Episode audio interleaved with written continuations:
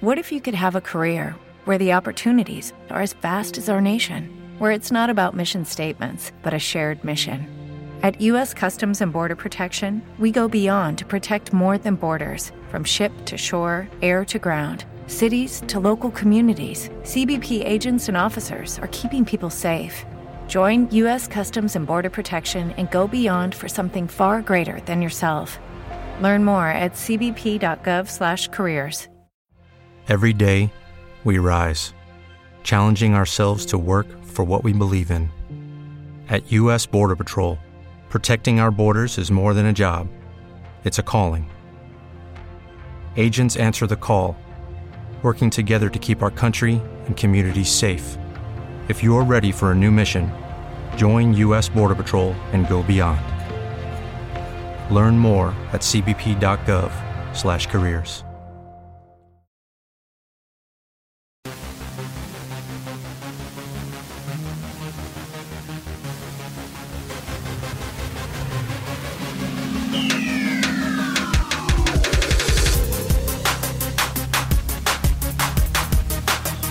Is up, everybody? This is your boy, Teran Rodriguez, bringing you another edition of Set Point. And as always, we have ourselves a jam packed show as we have a lot to get into, such as UCLA men's volleyball. They finally, finally did it. They finally broke through and they won the national championship. Good for John Speraw's team. And I got some crow to eat. And how about USC beach volleyball? They three-peated as they managed to win the beach volleyball championship. Good on them.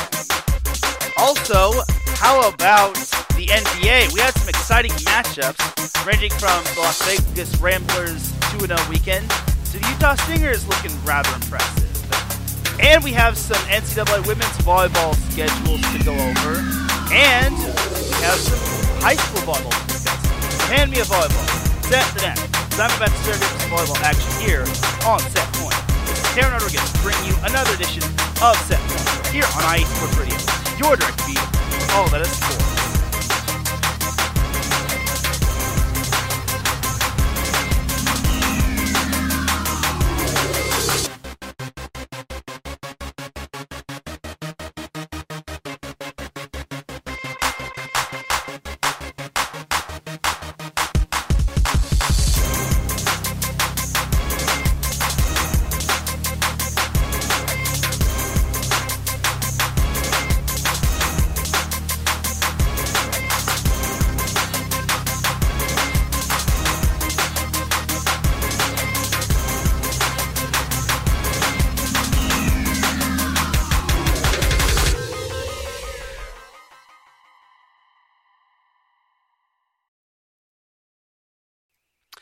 And welcome one, welcome all to another edition of Set Point.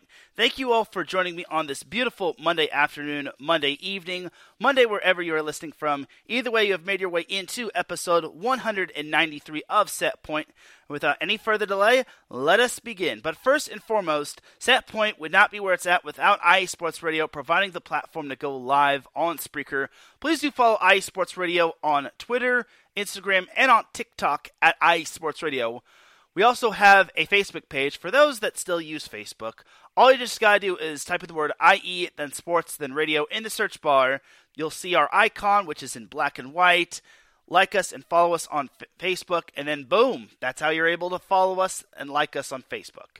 We also have a website, www.iesportsradio.com, and when you go there, you will see a Patreon link at the top. And if you choose to donate, donations will start at $5 a month. This will get you a shout out from all 26 of our shows, including this one, and higher tiers include IE Sports Radio merchandise, access to ISRU, the podcasting university of IE Sports Radio, and even a chance to be featured on a segment of our flagship show, The Defining Moment, with the one, the only Larry B. Because for the past eight years, with nine years coming up next week, IE Sports Radio has been bringing you amazing content ranging from interviewing legendary athletes, coaches, and other authorized media personnel to building tailor made shows dedicated to all major sports cities around the country.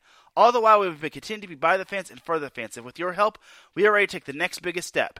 Thank you to everyone for all of your support and for making IE Sports Radio your direct feed for all that sports. Shout out to our Patreon supporters Bay Area Raised Apparel, Key to the Gate, Marcus Losgreat, and a donor that wishes to remain anonymous. And with all that said and done, let us begin. If you are listening live on the Spreaker chat room, thank you for tuning in. Mike Paz in the chat room. He says, have a great show. And Larry B is in the chat room. He's happy about USC and UCLA winning, mostly for USC. Unfortunately, he got the wrong show in as this isn't the SoCal Supreme Sports Show. This is Set Point, where I'm going to be talking about all things volleyball. And Adam says, Good evening, Teran. Great write ups over the weekend. Yes, for those that don't know, I actually do write ups for the NVA, and I do recaps of all of the day events. Like for event number two, I did a day one recap, day two recap, and then a day three recap, which is posted on the NVA's website. Definitely do check that out if you aren't busy. I try to put in a lot of time into that, and I try not to write too much just because all of the games are on YouTube. I'll get into the NVA a little bit later, but first and foremost, we have some NCAA men's volleyball to go over. So, pick up where we left off. We actually left off in the quarterfinals as Ohio State defeated King in straight sets, which means we only had six teams remaining. We had Grand Canyon versus Long Beach State, and then we had Penn State versus Ohio State, and then UCLA and Hawaii were just chilling in the semifinals. So jumping over to the quarterfinals, we had Long Beach State taking on Grand Canyon. So this was kind of an interesting matchup. Grand Canyon and Long Beach State only met one other time, and that was back in 2019, prior to this meeting where Long Beach State won. So in the first set, Grand Canyon managed to take that first set. They hardly trailed. It was tied nine, t- ten times, but those Lopes being really good out of the MPSF, they took the first set 25-22. But then in the second set, Long Beach State really took charge. They got off to an early lead and they never relinquished it. They took that second set 25 17. Third set, it was kind of more of the same. Grand Canyon tried to do all it can to make sure Long Beach State didn't pull away quickly in that first in that third set. But Long Beach State just straight up I wouldn't say bulldozed their way to that third set, but they won it 22 or 25-22. Then the fourth set, it was close throughout most of the way, but Long Beach State got into the red zone and they basically were up 24-21. But then Grand Canyon won the next two points to only trail by one. But then Aiden Knipe had this amazing tight set to Simon Torwie in the middle, and that was how Long Beach State managed to beat Grand Canyon and their NCAA tournament hopes and advance to the semifinals, which for me, I picked Long Beach State. This was no surprise that Long Beach State won. Grand Canyon, to me, was making its first ever NCAA tournament appearance, and Long Beach State just had a lot of experience on their side. So, unfortunately for the Lopes, the C's, everything just kind of didn't really was against them. It was everything was against them for the most part, in my opinion.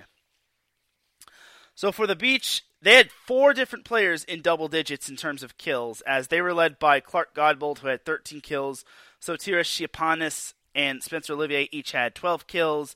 Simon Torwie added 10 kills on 11 swings, meaning he hit 900. The beach as a whole, they hit 339, which was quite good. Aiden Knipe was orchestrating the offense quite well with 48 assists. They had two players crack double digits in terms of digs. Mason Briggs had 13 digs, while Spencer Olivier added 10 digs. For Grand Canyon, their offense was pretty strong as well, as Camden Gianni led the way with 18 kills. Jackson Hickman had 13 kills. Christian Janke, 10 kills. Rico Wardlow, 9 kills. Grand Canyon did, however, only hit 258, which wasn't bad. But in that second set, they hit negative 31, which is no bueno. You cannot hit in the negatives or anything below 300 if you want to beat a team like Long Beach State. In terms of blocks, Long Beach State kind of had that category on lock as they outblocked Grand Canyon 10.5 to 6.5. They outdug them 41 to 35. And the aces were kind of, the aces and airs were kind of close. Grand Canyon out aced them 3 to 2, but also out aired them 16 to 14. But overall, it this was just Long Beach State's match as they advanced to the semifinals where they will play UCLA. As for the second quarterfinal, we had Ohio State taking on Penn State. Now, I basically called this the Big Ten quarterfinal or the Big Ten championship. Even Mark Pavlik went on record and said this was the Big Ten championship. I know there is no Big Ten in men's volleyball. I don't need to be lectured on there is no Big Ten in men's volleyball. Y'all don't need to tell me otherwise, but Mark Pavlik even said it best. These two are Big Ten teams. Even though they are in they, their conferences aren't Big Ten, they are classified as Big Ten teams. So I don't want to hear anyone else saying otherwise. Anyway, so the, for the first set, I didn't really get get to watching all this match all that much because I actually did have to PA announce a high school boys volleyball match. But the first set, quite tight, but Penn State eventually took it 25 22.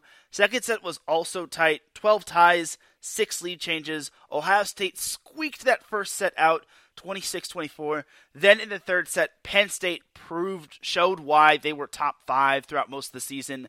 They won that third set 25 13. Then the fourth set, it was just back and forth, but Penn State ultimately came out on top, winning that fourth set 26 24, knocking off the Buckeyes, cooling them off, and advancing to the Final Four. Penn State only had one player in double digits in terms of kills, but it, he, it was a big one as Cal Fisher led the way with 18 kills. Brett Wildman and Michal Kowal each had nine kills, but that was pretty much it. They didn't really have anyone else leading the way. It was just those three. We didn't have Toby Ezeonu, who I did hear that he did tweak his ankle. He was battling an ankle soreness against George Mason in the EIVA semifinals. But it's a good thing they have those three players. I mean, Kowal is obviously is obviously not as he's not as old as Fisher or Wildman, but he is playing like an upperclassman.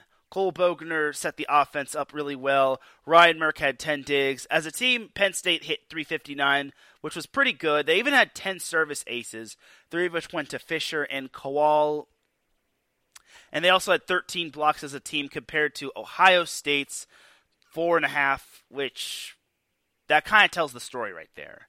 Meanwhile, Ohio State had 20 kills from Shane Wetzel. That's when you know Ohio State just did not have that big night. Jacob Pasteur had 16 kills, but he had 14 errors, probably due to the blocks that uh, Penn State had. And then the the next kill leader after Pasteur was Cole Young and Justin Howard, both having seven kills. As a team, Ohio State hit 256. After that third, that second set, they just weren't really the same. They just hit below 200, which is not going to really get the job done against a team like Penn State. The good news is for Ohio State was that they actually outdug their opponent, but the serve battle was just clearly won by Penn State. They only had four aces and they missed 22 serves.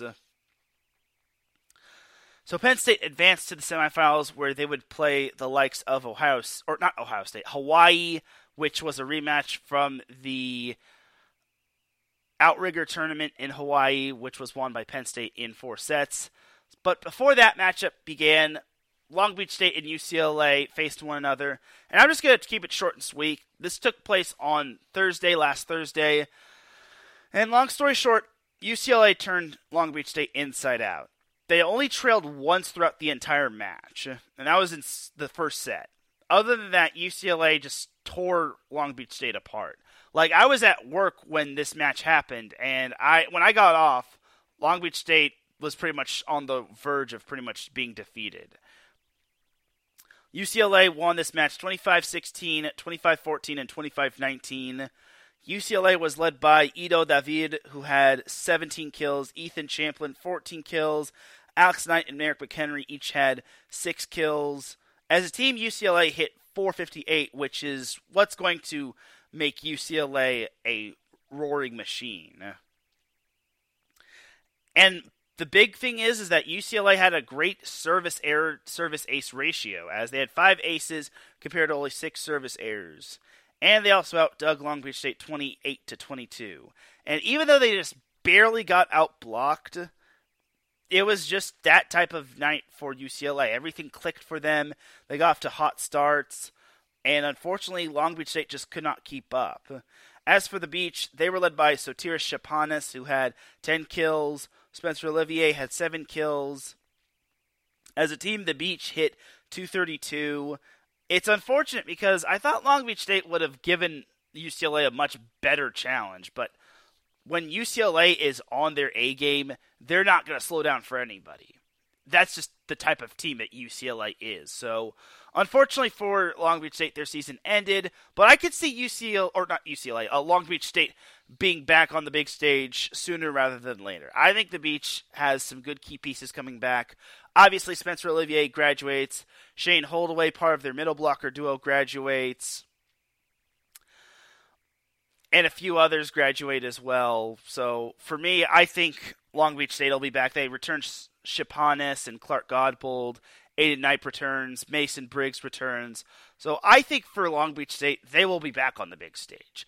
I would not be surprised if they made the Final Four next year. And guess where the NCAA tournament is going to be held for men's volleyball?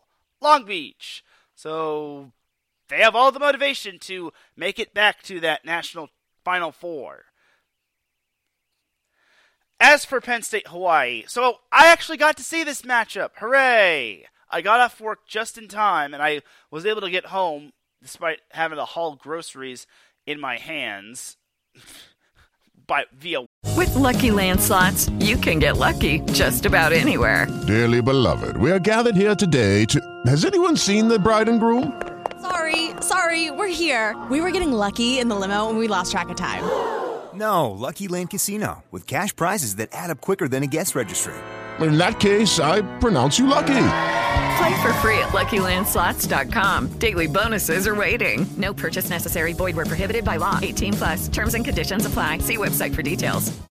Lucky Land Casino asking people, "What's the weirdest place you've gotten lucky?" Lucky in line at the deli, I guess. Aha, in my dentist's office.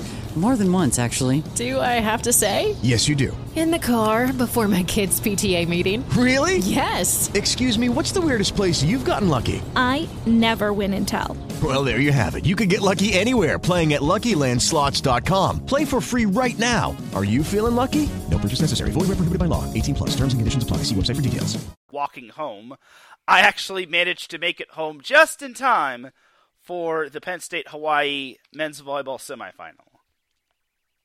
So the first set, Penn State was leading early, but then Hawaii just started to get it going, and they took that first set 25 20. Second set was kind of the same thing, except Hawaii was. It seemed like Hawaii had more of their sea legs in that second set. And despite Penn State holding off Hawaii's efforts to, you know, take that 2 0 lead, Hawaii just took that second set 25 23. Then the third set, Penn State reestablished themselves. They got off to a much better start, and they took that third set 25 16.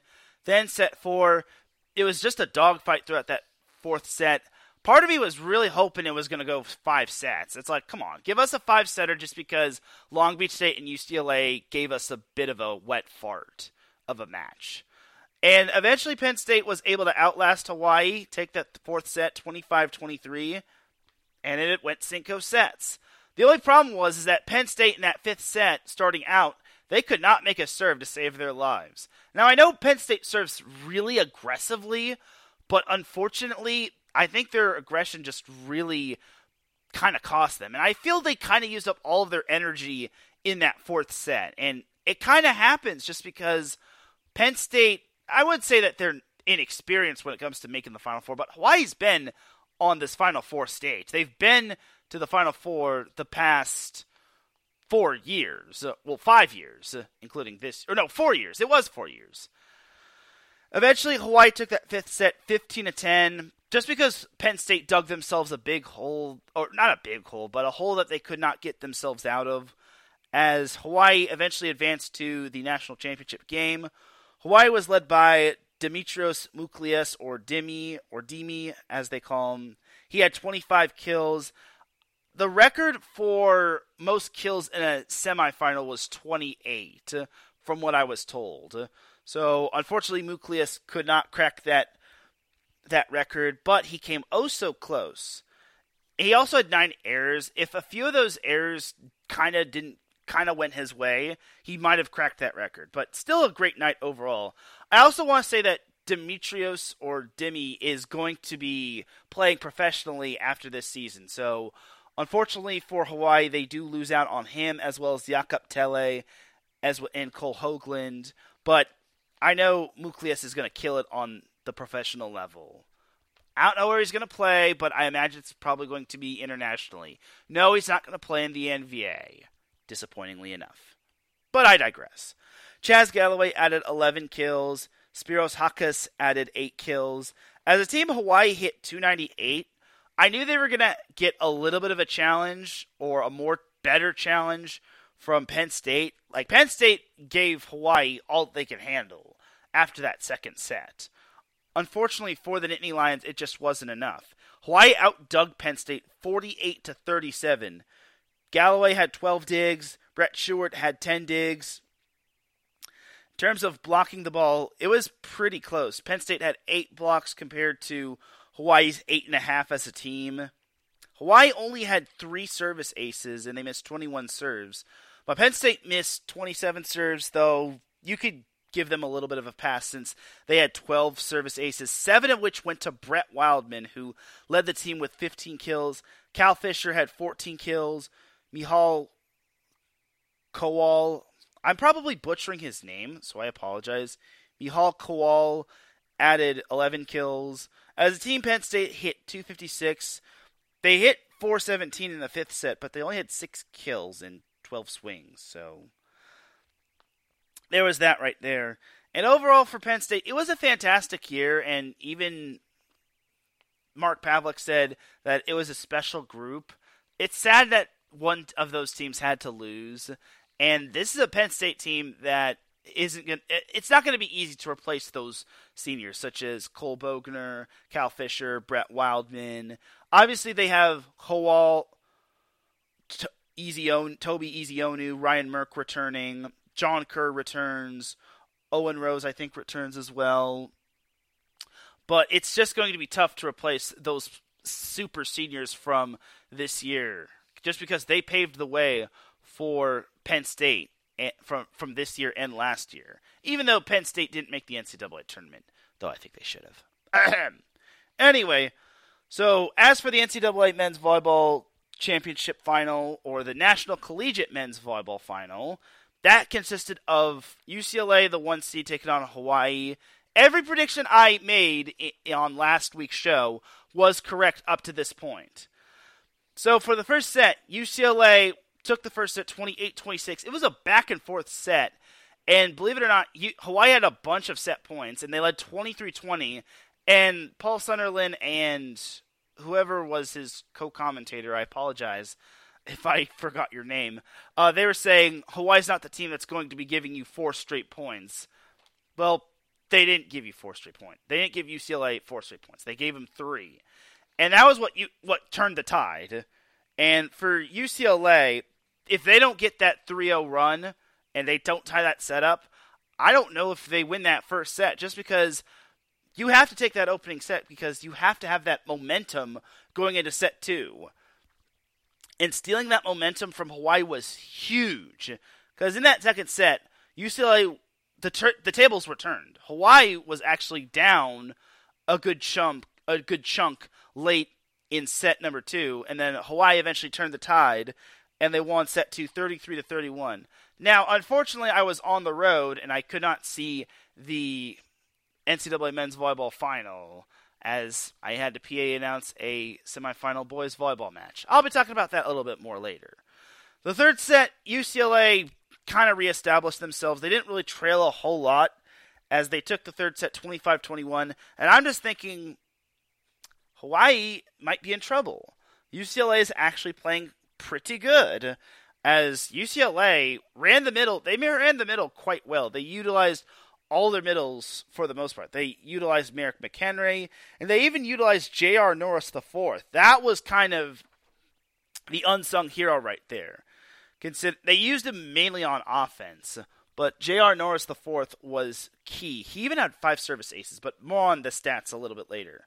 But in the fourth set, Hawaii kept up their momentum, or UCLA kept up their momentum. Though it was tied eight times, but once they kind of wiggled out of the once they wiggled their way into double digits, they eventually pieced them their they pieced the points together. They went up 15 11 at the media timeout, and they just never trailed ever again. They didn't really trail ever again. And try as Hawaii did, they just could not catch up to UCLA as they take the fourth set 25 21. And even though that Charlie Wade had one more challenge to delay the inevitable, UCLA took that national championship point off of an overpass kill from Merrick McHenry. And UCLA became the first MPSF team since UC Irvine back in 2013 when they were in the MPSF to win a national championship in men's volleyball. So 10 years since the MPSF last won a men's volleyball championship. So for the Bruins, they were led by Ido David, Ido David, who had 23 kills. Alex Knight, who was named the most outstanding player, he had 15 kills. He had 353. He also had six digs. Merrick McHenry, 11 kills. Also, want to give a shout out to one of my Twitter followers. He actually did call UCLA winning in four sets. I apologize if I forgot your name, but big props to you. You even said that Merrick McHenry was going to be a game changer. I mean, he had 11 kills. He had two blocks, one service ace, three digs.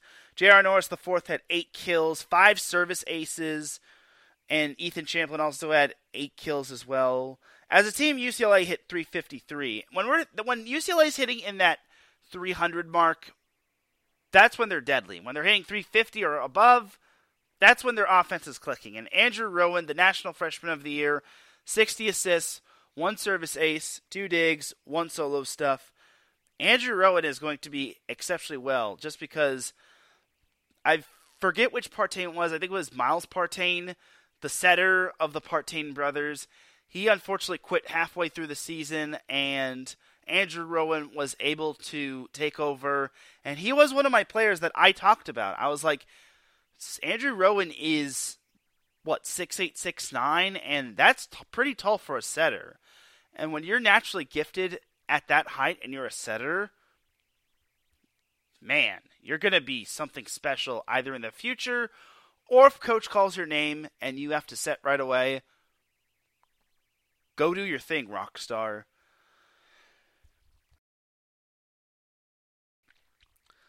So as for Hawaii, they were led by Demetrios Mouchlias, who had 18 kills. Spiros Hakas had 12 kills. Chaz Galloway 11 kills. As a team, Hawaii hit 299. Jakob Thelle did get that one service ace as he became the all-time service ace leader at Hawaii as he stands above and alone. I thought he had got the service ace earlier in the match, but I guess that doesn't count as a service ace, which kind of sucks. So I jumped the gun early, but he eventually got the service ace. It would have been very funny if he didn't get that one service ace, and then that would have been a major awkward moment saying that he was the all time service ace leader. Uh, bad takes would have probably snapped, screenshotted my tweet. Anyway, um, Cole Hoagland had six kills. Guilherme Voss, eight kills. Hawaii only had three service aces, while UCLA had a whopping 10. Like I said, half of them came from J.R. Norris, the fourth, off the bench. Hawaii barely outdug UCLA 48 to 47, but they did outblock them 11 to 5.5. Unfortunately, it just was not enough for Hawaii, as Hawaii just sadly could not three-peat. Their chances of three-peating just fell short to the Bruins, as the Bruins were kind of long overdue for a championship. It was just way too long for since the Bruins last won, as they won championship number 20, which is the most in all NCAA men's volleyball programs right now and in the past, because we can't forget about San Diego State, who managed to win a national championship back in the 70s over Long Beach State. Shout out to Marcus Lowe's Great, who popped in the live Spreaker chat room. Thank you for popping in, saying salute. All right, so let's talk about UCLA for a bit. First and foremost, I have some crow to eat. I picked Hawaii to win over UCLA. First and foremost, UCLA fans, I'm very sorry for picking against the Bruins. I thought Hawaii was a little bit more spry. I thought they were playing so much better. I thought being in a conference with UC Irvine and Long Beach State, both of which were top five teams, was kind of going to be the difference maker. I really thought that Hawaii had that edge over UCLA, but unfortunately for the Bows, they just could not keep up with the Bruins in this match. Now, obviously, if you play this match nine times out of ten, you never know what's going to happen. But for the Bruins, they just were the better team. And you know what's scary about the Bruins? Most of this team comes back except for Alex Knight. You want to know who else was a key factor? Troy Gooch. He had a whopping 15 digs. He passed really well for UCLA. If if the Bruins don't have Troy Gooch, and this is going to sound like a stretch, but if UCLA does not have Troy Gooch as he transferred from Purdue Fort Wayne, I don't know if UCLA wins that match. Just because passing is so key, and you have to have that big time libero. Ethan Champlin also chipped in eight digs, and Ido David, to his credit, he had eight digs. Alex Knight, like I said, he had six digs. For UCLA, this is going to be a scary team next year. And if the trend continues of back to back champions, UCLA is probably going to be a heavy favorite to win it next year. Just because you had Hawaii winning back to back champions last year and the year before.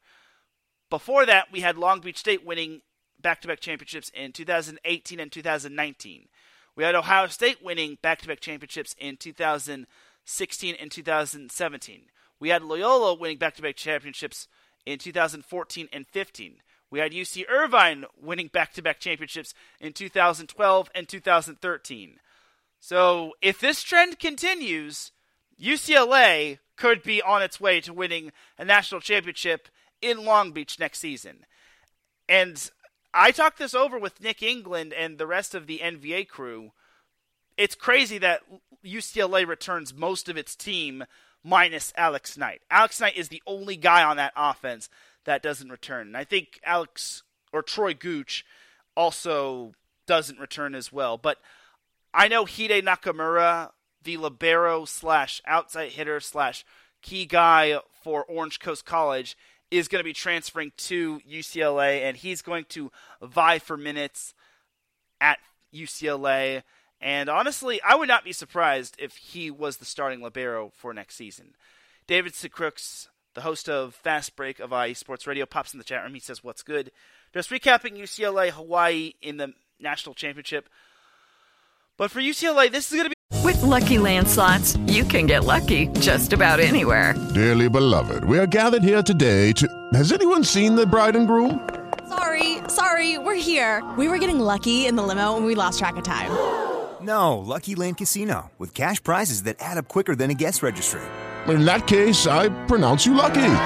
Play for free at LuckyLandSlots.com. Daily bonuses are waiting. No purchase necessary. Void where prohibited by law. 18 plus. Terms and conditions apply. See website for details. Hey guys, it is Ryan. I'm not sure if you know this about me, but I'm a bit of a fun fanatic when I can. I like to work, but I like fun too. It's a thing. And now the truth is out there. I can tell you about my favorite place to have fun. Chumba Casino. They have hundreds of social casino style games to choose from with new games released each week. You can play for free anytime, anywhere and each day brings a new chance to collect daily bonuses. So join me in the fun. Sign up now at ChumbaCasino.com. No purchase necessary. VGW. Void prohibited by law. See terms and conditions. 18 plus. A very, very interesting season next year. They are going to have a lot of expectations. They have Andrew Rowan coming back at setter position where he basically had a dynamite freshman year. Like UCLA has everything going for them. They've got veteran leadership, They've got the coaching staff. The list goes on and on for the Bruins. And the scary part is, is that they're probably going to have a better recruiting, a bigger recruiting class. So UCLA is going to have dubious immortality going forward next season. And I really can't wait to see the Bruins next year. And I can't wait to talk to John Speraw about next season. And honestly, if I do happen to get John Speraw on the show, whether it's on my 200th episode of Set Point or whenever, I will let him stick it to me because honestly, I really feel bad for picking against UCLA. I really think I underestimated UCLA in this match just because the Bruins are definitely a good team. I just thought that Hawaii, being in a conference with two top five teams, having beaten UCLA earlier, having learned a little bit of a lesson against Penn State, and their only loss in Big West Conference play to Long Beach State, that was when they had a few guys sick. I thought Hawaii was just playing some darn good volleyball. As no, Marcus, I'm not letting, I'm not meaning it like that. As in, I'm gonna let John Speraw. What I'm trying to say is, I'm gonna let John Speraw let me eat more crow when he gets onto the show, and basically, I'm going to tell it to him, tell it to it like it is. So I don't mean it like that. So when I say stick it to me, I mean I'm just I'm telling him I'm just saying I'm to let him like eat more, let me eat more crow. Anyway, so for UCLA, I just thought they were the better team. They just looked so much better. They passed a better game and honestly, they just looked fantastic against Hawaii. Now, going to the other side, Hawaii, they played a great game. But honestly, they played great, but they just were missing that second gear. I don't know what they were missing. They were serving tough. They only missed 13 serves. They blocked really well. They dug as best as they could. Brett Sheward had 16 digs. Jakob Thelle did all that they could against UCLA. He had nine digs, 50 assists, and the dude really wanted to win the national championship one last time before he moved on to professionally. But for Hawaii, it just wasn't enough. I think for Hawaii, they were playing great volleyball because I talked with Paul Sunderland back in the Big West Conference tournament. Paul Sunderland was the guy that called the Big West Conference tournament as well as the volleyball matches on ESPN. Excuse me for a second. Sorry. And he said Hawaii was playing great volleyball and they're built to win. For the Rainbow Warriors, they have nothing to be ashamed of. They had a great season. They put everyone on notice and it is going to be tough losing the likes of Demetrios Mouchlias and Jakob Thelle and Cole Hoagland. He was great in the middle. And the big question mark for Hawaii is who's going to be the setter next year. They've got quite a number of players for next year. They've got Josh Friedman, who transferred from Orange Coast College. They've got Tread Rosenthal, who's a 6'8", 6'9", setter who's coming out of Mira Costa High School. Maybe they'll groom him and develop him as a setter slash opposite. Maybe have him as an Andrew Rowan Jr. They also have Brett Sheward, who maybe could play the setter position, but then who's going to play libero? So overall for Hawaii, they have some question marks, but they've got some players they return. Now, I'm not going to try to guess which ones are which, just because and anything can happen going forward into the future just because the dead period is kind of now and we don't know what's going to happen going up until next January when the next NCAA men's volleyball season begins, which is what it's May it's May eighth as of this recording, and then January tw- of 2024 is like eight months away. Anything could happen. Like transfers could happen, Players quitting could happen. Players getting professional deals could happen. Players choosing to not take their their COVID year could happen. All that sort of thing can happen. But for Hawaii, I still think they have a bright future, and don't be surprised if they make it back to the Final Four. I could see Hawaii make it back to the Final Four. Do I think they can win the national championship? Perhaps. But you've got Long Beach State that returns a good portion of its players from last year. UC Irvine, I think, could challenge their way so long as they don't lose the big time matches when it truly matters, which hurts their RPI and whatnot. You also have the likes of Stanford possibly being good next year. BYU was a surprise team. Penn State, they have some question marks, but they could be good next year. Ohio State could be good next year the list goes on and on in terms of teams that could be contenders for possible NCAA men's volleyball champions. But we'll see what happens come next year. Like I said, it's a long time before January, which is the start of the NCAA men's volleyball season in 2024. But for right now, congratulations to UCLA on winning its 20th national championship. John Speraw finally wins an NCAA men's volleyball championship with UCLA after he won one with UC Irvine. So hats off to him, and hats off to his entire coaching staff, and hats off to his team. And I will gladly admit I was wrong, and UCLA fans, y'all have every right to to let me have it, to basically just tell me I was wrong. I will totally, totally take it with a grain of salt. That's what I'm trying to refer to. I, am going to take being wrong with a grain of salt. That's my terminology of stick it to me. So, anyway, let's jump on in. That's pretty much that for all of the NCAA men's volleyball tournament. It was a fantastic tournament, and I can't wait for Long Beach next year. To the AVCA men's volleyball coaches poll. It's the last one of the season as we have the top 15 of the National Collegiate Coaches Poll. As 15 through 11 consist of King at 15, Princeton at 14, Loyola at 13, USC at 12, and Ball State at 11. 10 through 6 consist of Pepperdine at 10, Stanford at 9, BYU at 8, Ohio State at 7, and Grand Canyon at 6. 5 through 1 consists of UC Irvine at 5, Long Beach State at 4, Penn State at 3, Hawaii at 2, and your number one team in the final 2023 NVA slash AVCA Men's National Collegiate Coaches Poll is UCLA.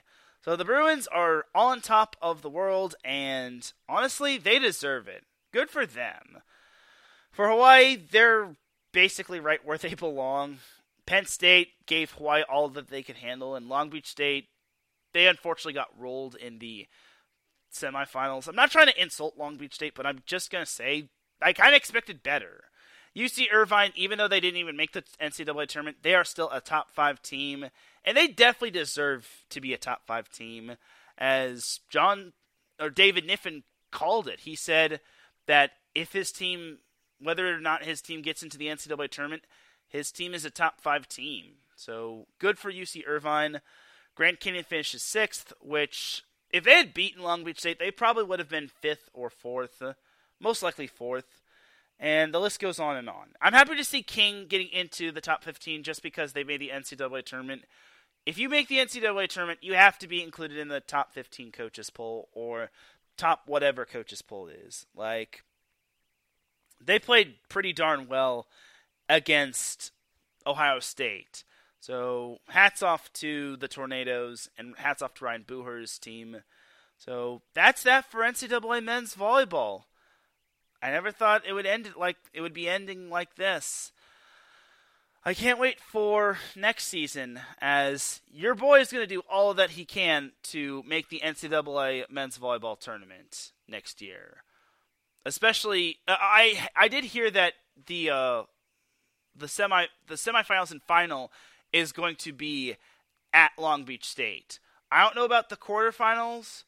I don't know how that's going to work. I mean, how's that going to work? Are they going to have home sites? If that's the case, then ew. That's going to be tricky if you ask me. It's it's going to have to be a 2-week event. Like it can't be a 2-week event. Like that's just that's unnecessary. I'm just saying. Anyway, so that is that for the NCAA men's volleyball side of things. Let's jump on over to some NCAA beach volleyball. So for the NCAA beach volleyball side of things, we had the NCAA tournament from last week. I kind of don't like how the NCAA beach volleyball tournament has to be on the same week as the same week as the NCAA men's volleyball tournament, just because it's a little inconvenient especially since diehard volleyball fans like myself have to choose between picking one or the other. And then for NVA fans, they have to throw that into the mix as well. All right, so for the tournament, We had Texas A&M Corpus Christi upsetting UT Martin. I use the term upset very loosely just because it's 17 versus 16. But Texas A&M Corpus Christi beat UT Martin 3 0 so they advanced to in the play-in round. So they advanced to the first round where they played UCLA. So in the first round UCLA beat Texas A&M Corpus Christi 3 0 which was kind of expected. Not trying to diss Texas A&M Corpus Christi, but it's like you're facing the number 1 seed and UCLA hasn't really skipped a beat. So yeah. I'm just saying. And then below them, they Cal edged out Long Beach State 3 to 2, which I expected was going to be a dogfight. I had a feeling Cal was going to beat Long Beach State. And this is no disrespect to Long Beach State. I thought Long Beach State was going to give them all they could handle. Unfortunately, Cal, being so battle tested in the Pac 12, really benefited from that. They beat the likes of USC, they beat the likes of Stanford. That was the key right there because Long Beach State had that week off, and the week before, they won the Big West Conference tournament. And don't get me wrong, that's good and all, but your only good team that you beat was Hawaii. Not trying to diss UC Davis or Cal Poly or any of those other teams, but it's like it's not all that it's cracked up to be. So Cal kind of got the edge over Long Beach State in the final in the final matchup in the duel. So that was how Cal was able to beat Long Beach State. Then below that matchup, we had LSU narrowly escaping against Florida Atlantic, aka FAU, as they won that matchup three to two. Yeah, FAU almost did what the men's basketball did, pull off an upset. Unfortunately, the clock struck midnight, and LSU managed to end the season for the Owls as they wound up winning three to two. I kind of expected LSU to win this matchup, but I didn't expect them to win in that close fashion. Then below that matchup, we had Florida State defeating Florida International 3 to 1. No surprise there. It's just that I kind of am surprised Florida State had lost one. But hey, what can you do? It's the NCAA tournament. So we got the rivalry of Florida State versus LSU.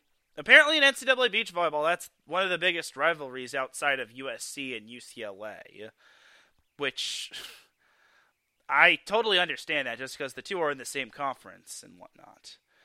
Then below Florida State, Florida International, we had USC beating Georgia State 3 0. Now, I don't want to be disrespectful to Georgia State, but again, beating they had the honor or dishonor of playing USC, the number 3 seed, and two-time reigning champion. Unfortunately, they would have had to play some really good volleyball if they wanted to pull off another upset. Sadly, that wasn't meant to be, and unfortunately for the Panthers, USC just got the better of them. Now, for Hawaii LMU, aka Loyola Marymount, that actually got pushed to Saturday because of the storms in Gulf Coast, Gulf Shores, Alabama. So we're gonna skip that one. But for Stanford Grand Canyon, this was the upset of the of of the first round and the only upset of the first round as Stanford took down Grand Canyon 3 to 2. I kind of called this one right here. I called this one and I said don't be surprised do not be surprised if Stanford wins and I even said Stanford was going to beat Grand Canyon. It's nothing against Grand Canyon, but Stanford was battle tested in the Pac 12 tournament. With lucky landslots, you can get lucky just about anywhere. Dearly beloved, we are gathered here today to. Has anyone seen the bride and groom? Sorry, sorry, we're here. We were getting lucky in the limo and we lost track of time. No, Lucky Land Casino, with cash prizes that add up quicker than a guest registry. In that case, I pronounce you lucky. Play for free at LuckyLandSlots.com. Daily bonuses are waiting. No purchase necessary. Void where prohibited by law. 18 plus. Terms and conditions apply. See website for details. Hello, it is Ryan, and we could all use an extra bright spot in our day, couldn't we? Just to make up for things like sitting in traffic, doing the dishes, counting your steps, you know, all the mundane stuff. That is why I'm such a big fan of Chumba Casino. Chumba Casino has all your favorite social casino style games that you can play for free anytime, anywhere with daily bonuses. That should brighten your day a little. Actually, a lot. So sign up now at chumbacasino.com. That's chumbacasino.com. No purchase necessary. VGW Group. Void were prohibited by law. See terms and conditions. 18 plus. Yes, Grand Canyon did beat TCU in the CCSA tournament, but I just thought Stanford having that win over UCLA really boosted their confidence, and it really proved that Stanford was for real. And there had to have been one upset in the first round. We couldn't have gone one round without an without an upset. Uh, so I had to pick an upset, and sadly, Grand Canyon had to be that one. It was still a great year for Grand Canyon, but Stanford, with the likes of Charlie Ekstrom and Kate Riley and whatnot, they just got the job done. And then TCU defeated Stetson, which was a which which was a three nothing win. It was quite convincing. And then for Hawaii, Loyola Marymount, Loyola Marymount wound up winning early Saturday morning, which was no surprise. Even not even sto- a storm could stop LMU, which forced LMU to basically win on the next day. So LMU advanced to play USC. So my first round matchups were complete bullseyes. Then for the quarterfinals, we had UCLA beating Cal 3 1. Now, UCLA was. I saw this matchup in the hotel before I left to go to the NVA matches. I was very surprised UCLA was struggling. But I also had to remember remember Cal and UCLA played one another the week before in the Pac 12 tournament finals, and Cal gave everything that UCLA could handle. Except not really. UCLA swept them. But Cal had a better understanding of what UCLA had to offer. So UCLA kind of struggled early on, but they eventually picked themselves up. They dust they brushed themselves off and they won 3-1 over Cal, which was not ultimately surprising. Then below that we had Florida State defeating LSU 3 0 Kind of surprised LSU didn't really take them down to the wire, but at the time, it was pretty much Florida State had a whole lot of fi- players returning, which I knew Florida State was going to win, but I just did not expect LSU to lose right away. They lost before they could even register a win, so it's not ultimately surprising that Florida State won. Then we had USC defeating LMU 3 to 1. It's no surprise that USC won just because history has favored USC over the Lions. USC has won what was it, 27 or 28 consecutive matches and they have not lost once to LMU, which that's actually the most wins over a Division 1 program in I want to say any sport if not beach volleyball. So for USC, it was just a dominating. I wouldn't say dominating, but they've dominated LMU. They did have one close call against the Lions this year, but USC just has the Lions number. And then TCU, to not to my surprise, beat Stanford three nothing. So, yeah, nothing against Stanford, but TCU was just way too good for them. Stanford did have that great win over Grand Canyon, but TCU just TCU is just on a whole nother level. Then jumping over to the semifinals, which actually was played the same day as the quarterfinals, UCLA beat Florida State 3 0. UCLA just got off to a fast start in the first part of the duel, in all the first sets of the duel, and there was no turning back for the Bruins. They basically won those first sets, and it was basically GG no re for the Bruins. For Florida State, it doesn't take away that they had a fantastic season, but I will also say this they just didn't have the magic to take down the Bruins. UCLA just was stacked all across the board, whether it was the one pair or the two pair or the five pair. UCLA was just all over the place, and they were not skipping a beat. Yes, they had that one match where they kind of, or they, they had that one duel where they struggled against Cal, but honestly, UCLA was just a machine.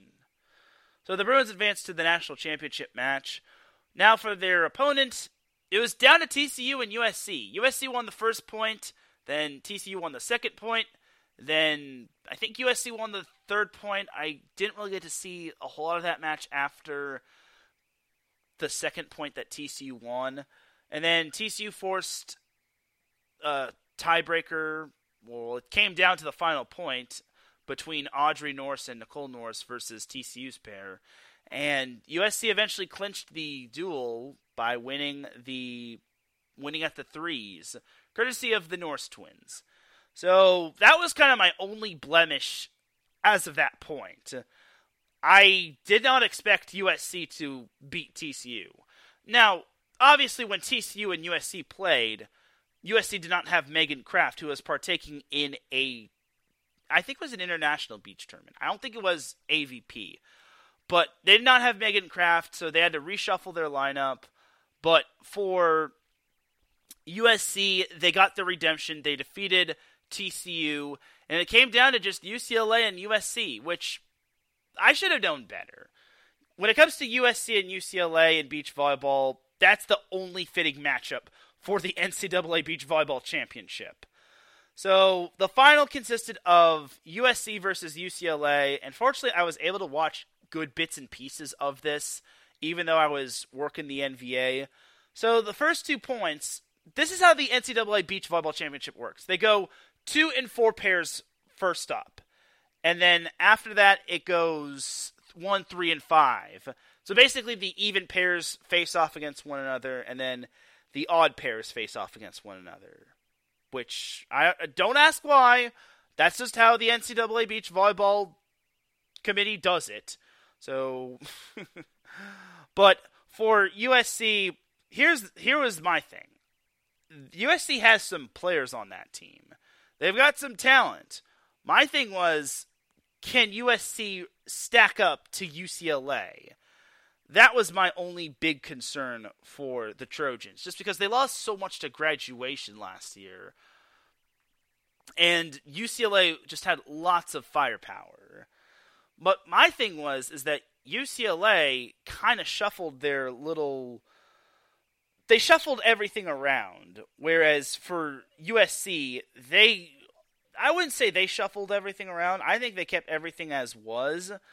But instead of having the Nourse twins at the two pair, they had them as the three pair, which was basically what they were doing all tournament. They had Team Madison at the two pair Madison Shields and Madison White. And then the four pair consisted of Jenna Johnson and Ashlyn Racenik Pope. And then the five pair was Olivia Bakos and Gabby Walker.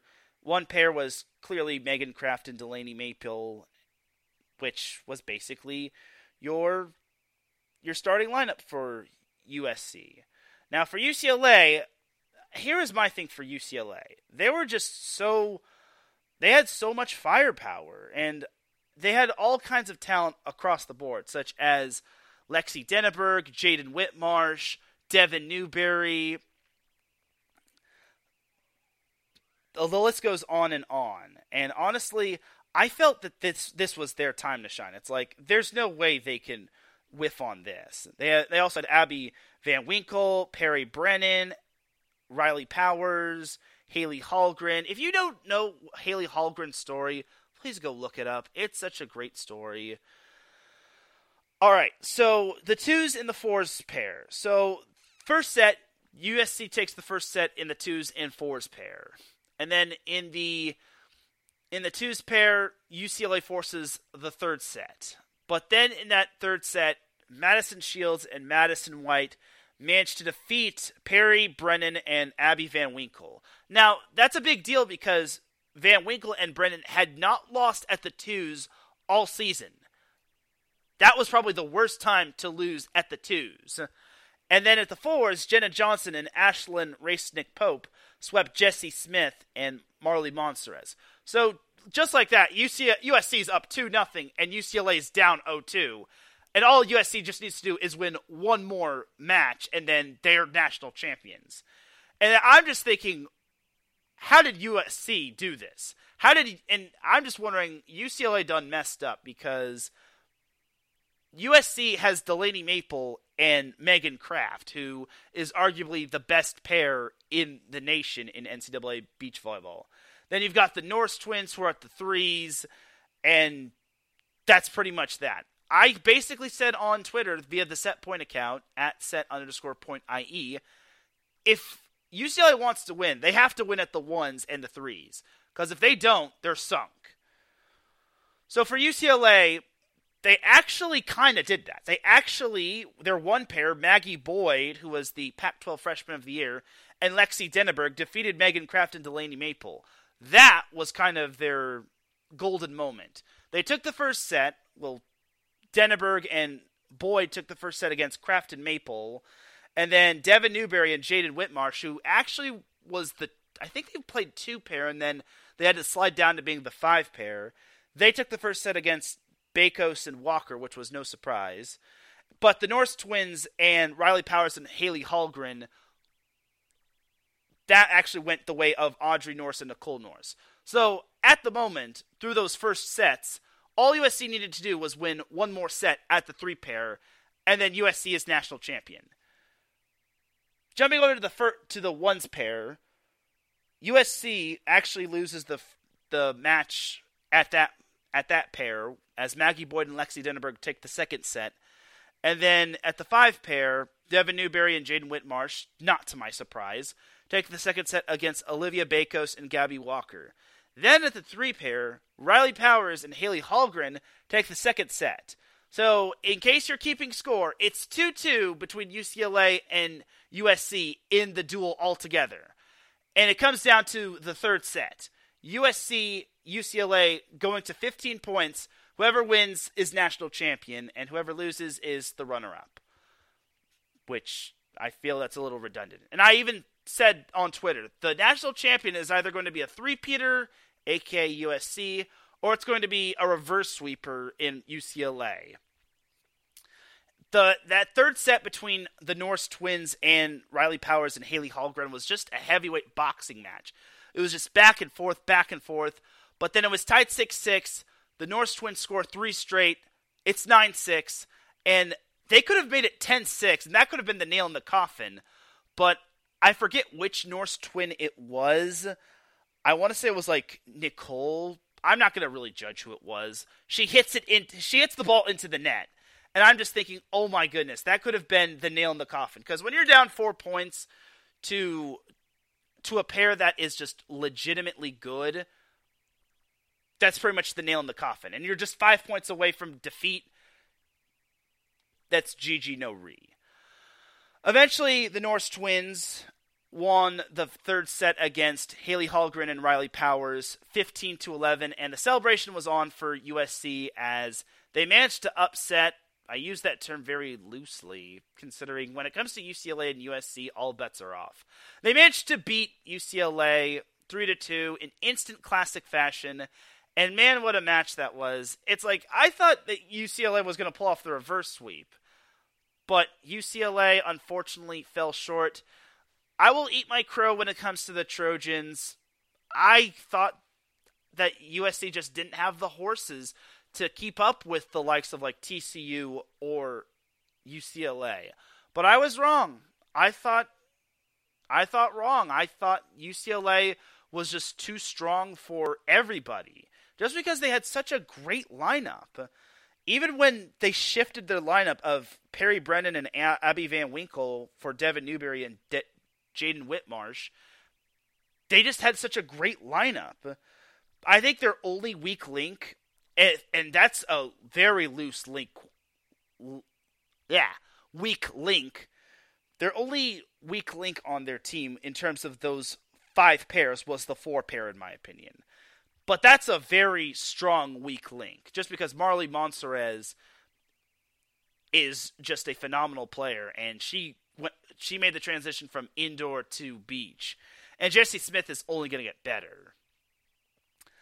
But everyone else is basically solid. But for USC to win that match is just incredible. On that stage, when it truly mattered, because you got to remember, UCLA had beaten USC four out of five times this in that season. They even beat him in the Pac-12 tournament. But the fact that USC came up big on that big of a stage, on national TV, even when UCLA had turned the tables on them, it's just incredible. And you got to give credit to Dain Blanton. He's just a fantastic coach.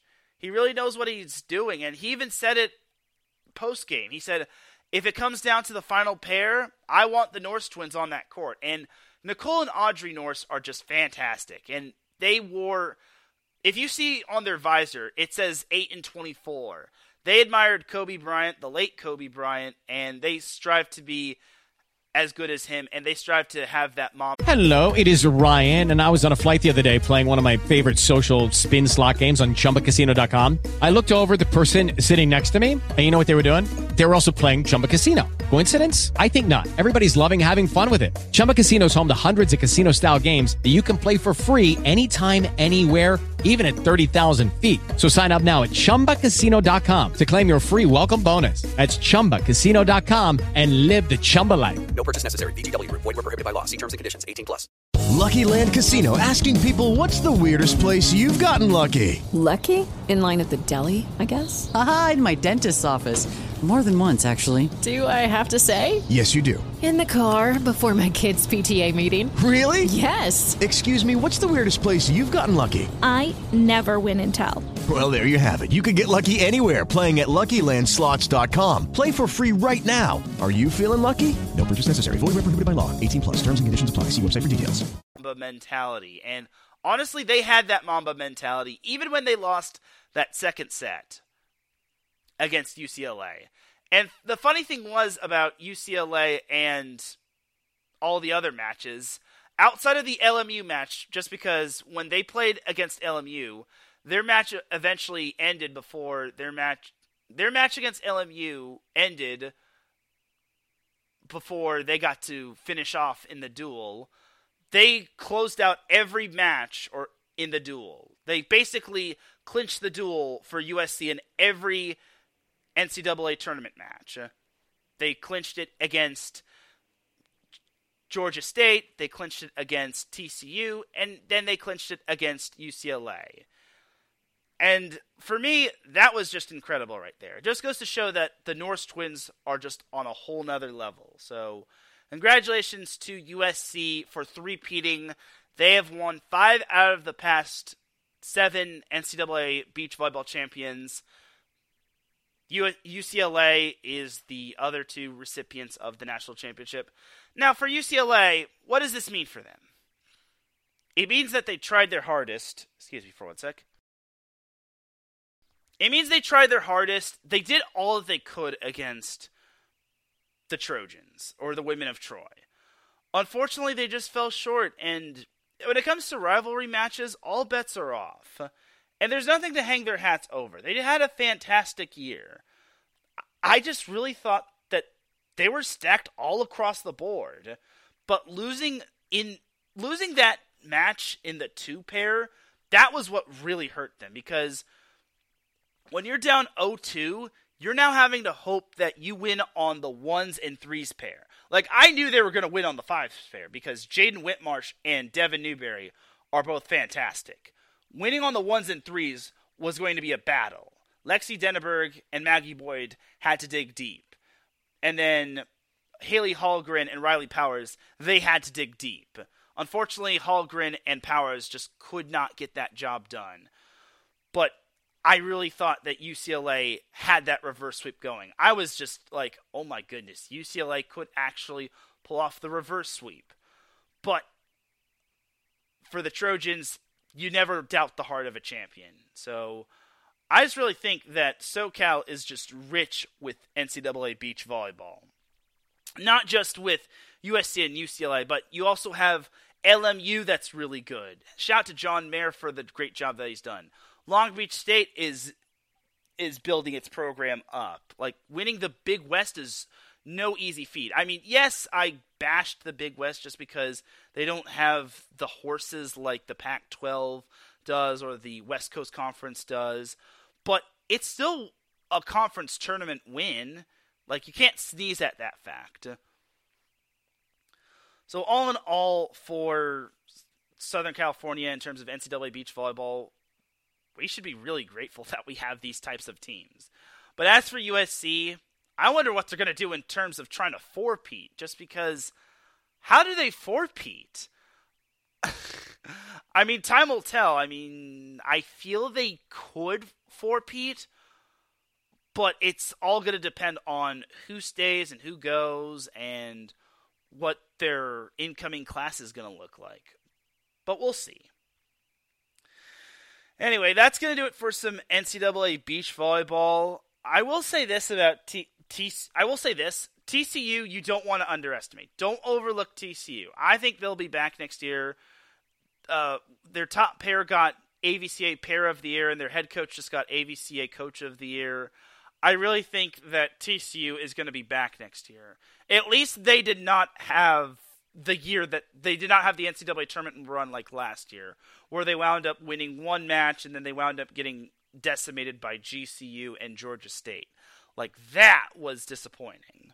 And that's no disrespect to TCU or Georgia State or Grand Canyon, but the fact that TCU made the semifinals of the NCAA tournament was quite phenomenal.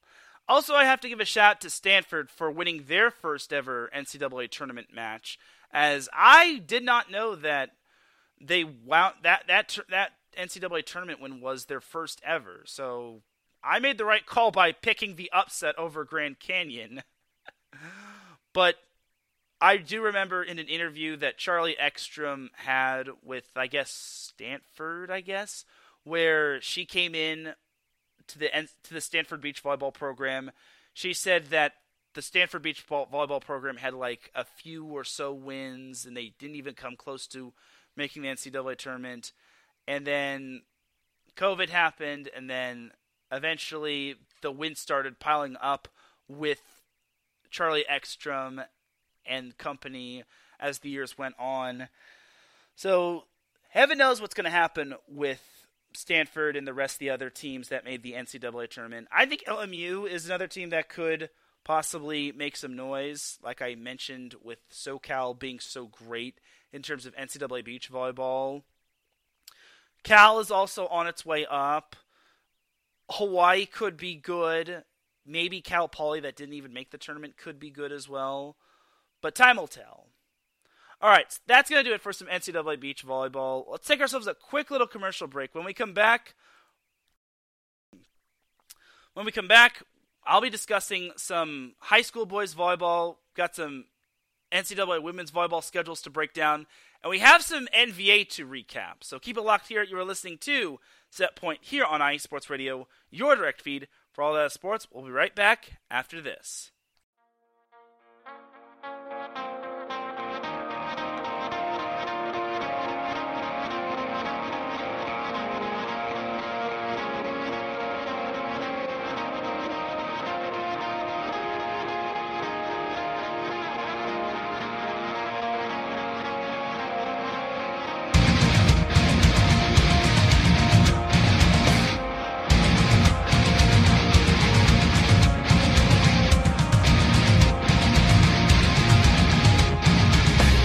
Hey, sports fans. Do you like wine? Well, we've got the show for you. This is Let's Wine About Sports, a show where we talk about wine and sports simultaneously. From the classic Cabernet Sauvignon all the way down to the grapes that you've never even heard of before. Oh, yeah, we cover it all. And we'll talk about a little bit of sports as well. Football, hockey, collegiate, women's sports, it doesn't matter. We're going to talk about it all, and we're going to whine about it all. So join me Monday at 8 p.m. on IE Sports Radio, your direct feed for all that is sports.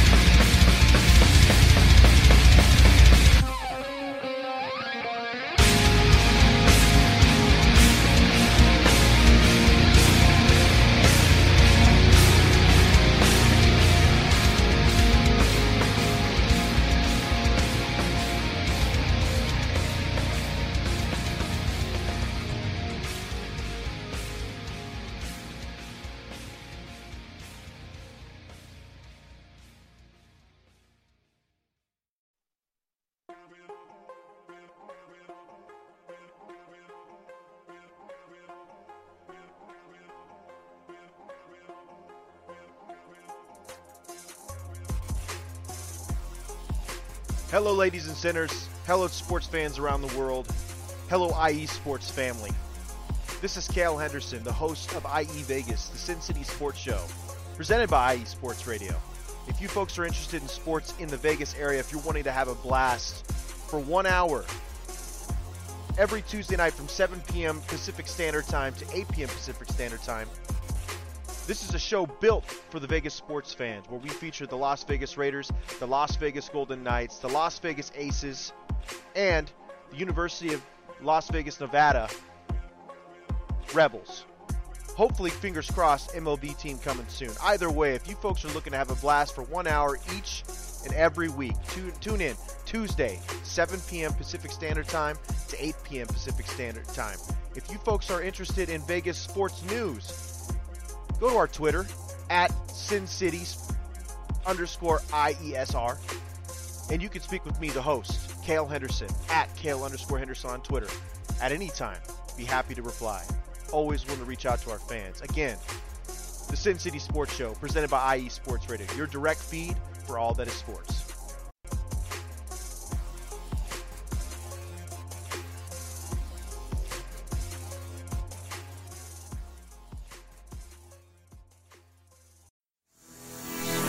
Sports fans, do you like teams that are tough, cities that are tougher, and fan bases that are passionate about their teams? How about teams that are historic and stadiums that are iconic? Then you belong in Chicago, and you need to check out Chi Town Weekly. Join me, Adam Kernan, every week as we keep up with all things Chicago sports. Bears, Bulls, Blackhawks, Cubs, White Sox. We'll cover them all, plus more. The Windy City is always buzzing, and we'll keep you up on all the big games and major stories. So tune in to Chi Town Weekly every week right here on IE Sports Radio, your direct feed for all that is sports.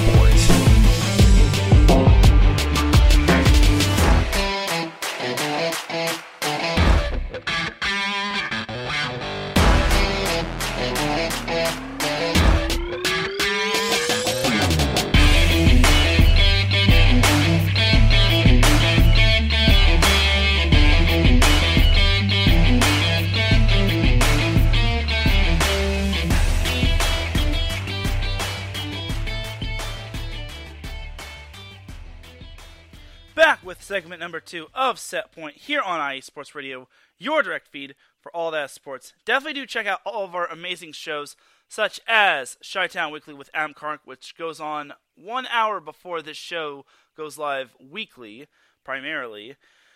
We also have Let's Find About DMV Sports with Mike Pat that goes on every Friday at 6 p.m. Pacific Time, 9 p.m. Eastern. And we also have Sin City Sports with Kale Henderson that goes on every Tuesday at 7 p.m. Pacific Time, 10 p.m. Eastern Time.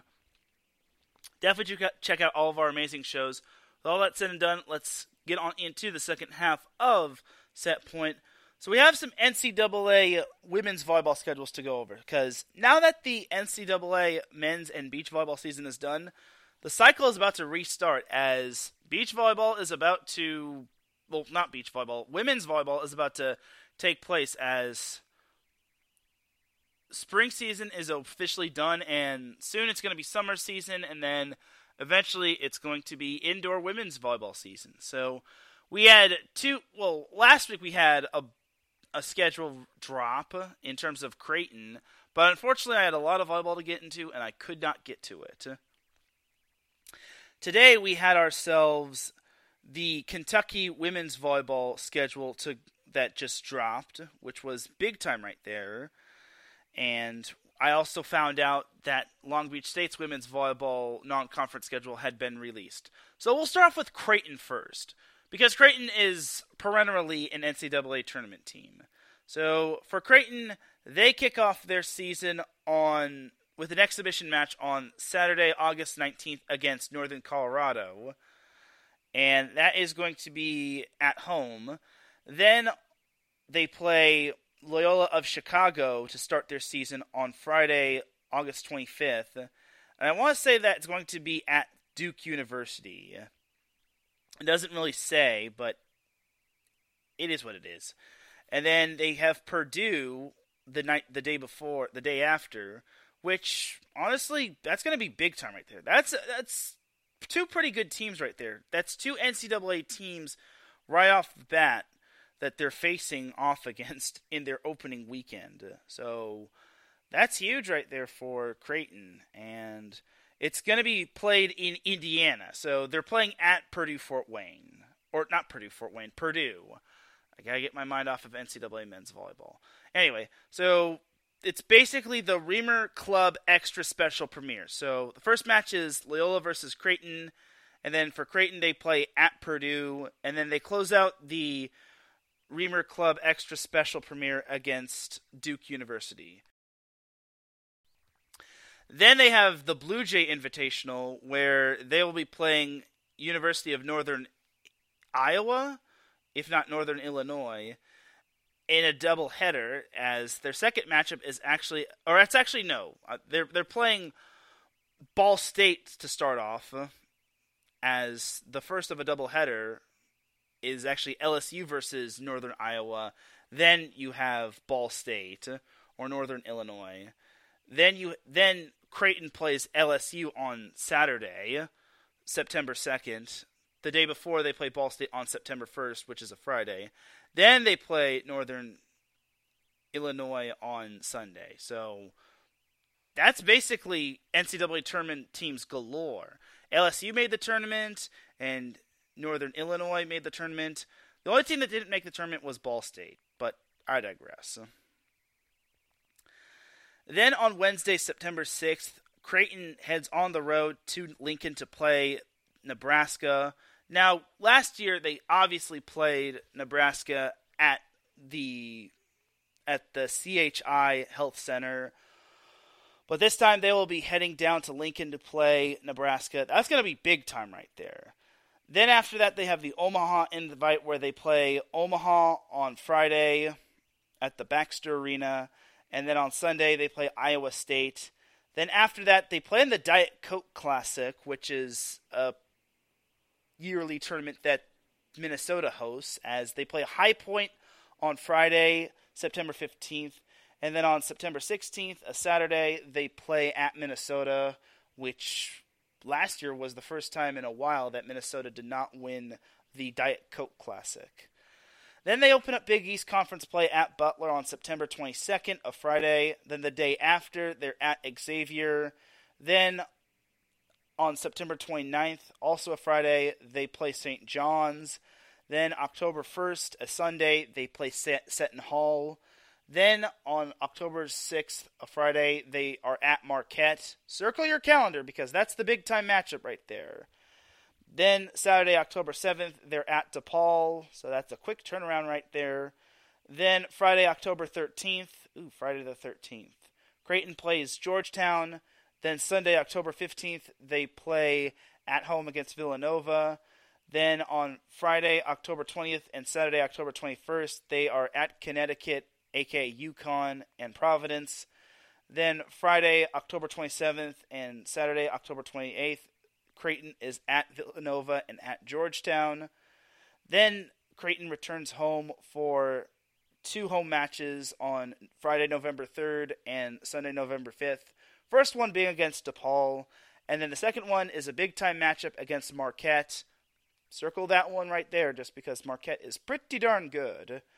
Then on Friday, November 10th and Saturday, November 11th, aka Veterans Day, they're at Seton Hall in St. John's, meaning they're going to be up in Pierre Moss territory, aka New York slash New Jersey. Then to close out the regular season, they are home for both those matchups. Friday, November 17th, they are against Xavier, and then Sunday, November 19th, they are home against Butler. Then they've got the big East Conference tournament starting on Wednesday, November 22nd going through Saturday, November 25th. So that is that for Creighton's schedule. I think it's a pretty solid schedule, if you ask me. Creighton is pretty. They're a perennial good. They're a perennial NCAA tournament team, and honestly, I would not be surprised if they made the NCAA tournament yet again. And more often than not, whenever they, even if they lose their tournament, they always schedule tough. So keep an eye on their on their RPI this year, as it's sure to be quite the fun little RPI, and it's sure to be quite high, and it's sure to benefit them quite a bit since they're playing two Big West or not Big West teams, uh, Big Ten teams, and they're also well, no three Big Ten teams as they've got Purdue, Minnesota, and Nebraska, and they've also got LSU. They've got a Duke team that's improved. Loyola Chicago should be improved since they made the NCAA tournament last year. And Nebraska, or not Nebraska, uh, Marquette is always a good matchup, but Nebraska is always is kind of their in-state rival as well. All right, so that is that for for what's their face's schedule, uh, Creighton's schedule. Jumping over to Kentucky schedule, they don't have a exhibition match, or it's not on their schedule, but they open up the season in they open up the season in Collins, Colorado against Colorado State on Friday, August 25th. Then on Saturday, August 26th, they head down to Greeley, Colorado to take on Northern Colorado, a team that made the NCAA tournament. Then on Friday, September 1st, this is where the big time matchups start to get be. They play Pitt at the Rupp Arena. And then they also play Pitt again on Sunday, September 3rd. So the Rupp Arena is going to be the home of the University of Kentucky women's volleyball, while their big gymnasium is going to get a renovation. Then on Friday, September 8th, Kentucky heads down to West Lafayette, Indiana to take on the University of Houston. And then they'll also play SMU or Purdue on Saturday, September 9th. Then on Wednesday, September 13th, they will be hitting the road to Louisville to take on those Cardinals, last year's NCAA finalist. The time will be to be announced. Then on Sunday, September 17th, Kentucky will hit the road to Lincoln, Nebraska to take on the Huskers, which is their which is a good final non-conference tune-up before the SEC play starts. As right out the gate, they host LSU on Friday, September 22nd. And then two days after, they host Tennessee, which is going to be a barn burner. I could already tell you that. Then Friday, September 29th, they hit the road to Athens to take on Georgia. Then two days after, they head down to Tuscaloosa to take on Alabama. Friday, they head down to Columbia to take on Missouri. On Friday, October 26th, then two days after that, they head down. They head back home to host Ole Miss at Rupp Arena. And unlike years past, Kentucky is actually going to play Tennessee twice in one season. As after they play Ole Miss, they get a week off before heading down to Knoxville to take on Tennessee on Sunday, October 15th. Then on Friday, October 20th, Kentucky will be back in the Rupp Arena to take on Mississippi State. Then two days after, they will be playing Arkansas at Rupp Arena. Then on Friday, October 27th, Kentucky will be heading down to the Bayou to take on LSU in Baton Rouge. And then on Friday, November 23rd, which is one week after they play LSU, they will be playing at South Carolina. And then two days after, they will be playing Florida at Florida at Gainesville. Then Wednesday, November 8th, they will be playing at Auburn, which is quite the funky matchup. Wednesday matchups are always so tough to tell. Then Sunday, November 12th, Kentucky will be heading back home to host Georgia. Thursday, November 16th, they head down to College Station to take on Texas A&M. Sunday, November 19th, they will be hosting Missouri. Wednesday, November 22nd, they will be heading down to Fayetteville to t- take on Arkansas. And how fitting for their last match of the regular season. They will be hosting Florida on Saturday, November 25th to end the regular season, which could, hence the word could, be for the SEC crown. Remember, Kentucky and Florida both shared the conference title last year, so you never know what could happen this year just because you've got some pretty good teams in the SEC. You never know what could happen with Auburn. You also can never know what could happen with LSU. They've got some good players coming in. Arkansas is pretty solid. Tennessee might be good even though they lost some players. So the SEC, I think, is going to be a true test. So we'll see what happens going forward. So that is that for some for Kentucky's conference schedule and not just for the conference schedule, their schedule altogether. So today I actually was given the the preseason schedule or the non-conference schedule for Long Beach State's women's volleyball team. But over the weekend, I actually was told that Long Beach State was going to be playing Texas in their season opener. So I at first I didn't know if that was going to be officially true. I was thinking I was going to have to confirm that with with Tyler Hildebrand, their head the Long Beach State women's volleyball head coach. But shout out to Spiker News at LB Spiker who sent me the picture of the preseason schedule. She was able to confirm it, and I was like, okay, this actually confirms it. Yippee Skippy! So apparently, this non conference schedule was actually given out at the alumni match, which was the same weekend the NVA kicked off its weekend, which, of course, I was unable to attend because I can't be at two places at one time. But I digress. So, the preseason schedule for Long Beach State women's volleyball. So, right out the bat, right off the bat, they don't play on Friday, but they actually play on Saturday, August 26th, and their opponent is none other than Texas. Yes, the the Texas, the reigning NCAA champion Texas, Jerritt Elliott Texas, that Texas. They're playing at 7 p.m. Pacific time. That is a big time opponent right there. And that must mean they want to improve their RPI or make their RPI so big that they get an at large. Or they just want to improve or they just want to have a tough non-conference schedule altogether. But it gets better. It, it, it, the toughness of their schedule doesn't stop there. The day after, Long Beach State plays LMU at 7 p.m. So it's a Sunday match, which that's going to be very rare for me. I mean, I've only covered one Sunday match, which was Penn State, UC Irvine, and men's volleyball. But I digress. Then on August 31st, Long Beach State will be hosting Indiana. I want to say that's going to be the Long Beach State invite or the Mizuno tournament, just because they always seem to have that tournament around that time, like the first week of September, if not the second week of September.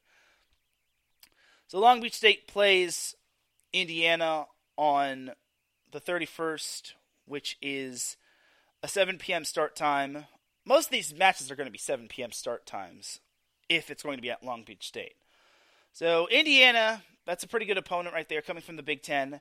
Then the day after, Long Beach State plays Washington. Now I did not know they were playing Washington. That's another good opponent right there. Washington made the NCAA tournament. LMU made the NCAA tournament. Texas, as we all know, they won the national championship. And then the day after they play Washington, they play UCLA. So I don't know if this is going to be like a Big Ten, Pac 12 Big West crossover, but man, that's a, that's a t- that's quite the schedule right off the bat for Long Beach State.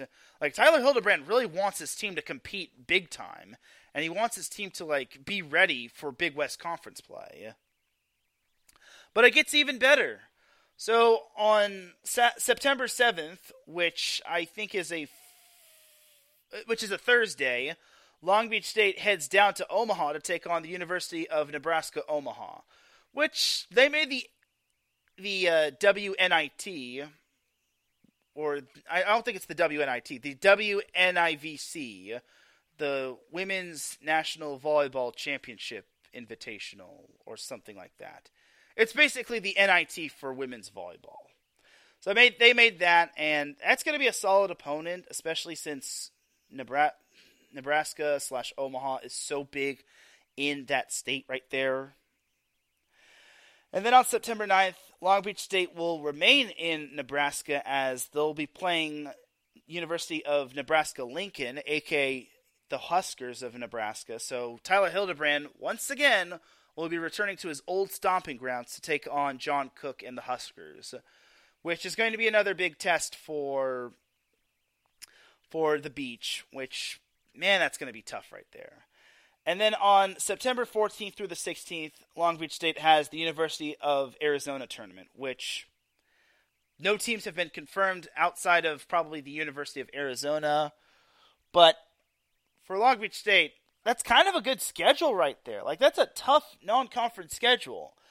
And my thing is for Long Beach State, I would not be surprised if they actually saw improvement. Now, obviously, I saw them a few weeks ago against UCLA in a scrimmage, but that's a scrimmage. Like, UCLA wasn't at full strength. Long Beach State wasn't at full strength. But Long Beach State has quite the non conference slate. And I kind of wonder could this be the year they possibly, hence the word possibly, do good in Big West Conference play? Now, they finished top three, well, tied for third in Big West Conference play behind Santa Barbara and Hawaii, respectfully. But can they take that next biggest step to beating Santa Barbara at Santa Barbara? Can they beat Hawaii, which has been big time there, right there? That's been the big thorn in their side. I think playing Texas is kind of a big precursor and a little bit of a preview of playing Hawaii because when you play at Hawaii, it's so tough to win at Hawaii. And Hawaii fans are always passionate on going to Long Beach State and whatnot and other places. So there's that. But for Long Beach State and their non conference schedule, this is a very good non conference schedule, and their RPI could be quite high. And also, what could really help them is this tough non conference schedule can really benefit them in terms of getting them ready for Big West Conference play. Even if they don't win some of these matchups, like Texas is going to be a very tough matchup, Nebraska is going to be a tough matchup. UCLA, I know, is going to be improved, especially since Desiree Becker. I can confirm this now from Alfee Reft. Desiree Becker is going to be on UCLA, and she is. She just needs to be confirmed, and she just needs to be in the system and whatnot. Washington, I know, is going to be better next year, despite all that happened last year and being under a new head coach. LMU, I think, could see improvement. So the list goes on and on. And for Long Beach State women's volleyball, they have to do good in, in non conference play or at least see some growth. Because if not, then the Big West Conference is going to swallow them up whole. And they just can't afford to go five sets in the Big West Conference. Because if you go five sets, all bets are off. You have to take care of business in the Big West Conference. Because if you don't, you're toast. You're sunk. Bye bye. All right, so that is that for Long Beach State's women's volleyball non-conference schedule. Their conference schedule has not been released to the public. All I could just tell you is that their conference, their non-conference schedule is that right there. All right, so let's jump on over to some high school boys volleyball, just because I want to leave some time for some NVA. So for high school boys volleyball on Saturday, unfortunately, I could not cover all of event number or day two of event number two, as halfway through event of day two of event two, I actually had to leave to go PA announce a high school boys volleyball match. And you're probably wondering, well, why would you leave the NVA just to PA announce? Well, I got to go where the money goes. Also, this high school boys volleyball match featured probably some of the NCAA men's volleyball players of tomorrow.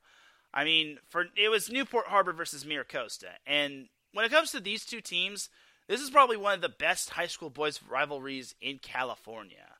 It has it probably goes back to like the 1990s, if not the 1980s. It has had legendary rivalry matches and probably some of the better players in years past. And it's probably had some of the better coaches like Dan Glenn of Newport Harbor and Michael Cook. Cook is now an assistant coach for the Mustangs, while Dan Glenn is no longer coaching on the boys' side of Newport Harbor.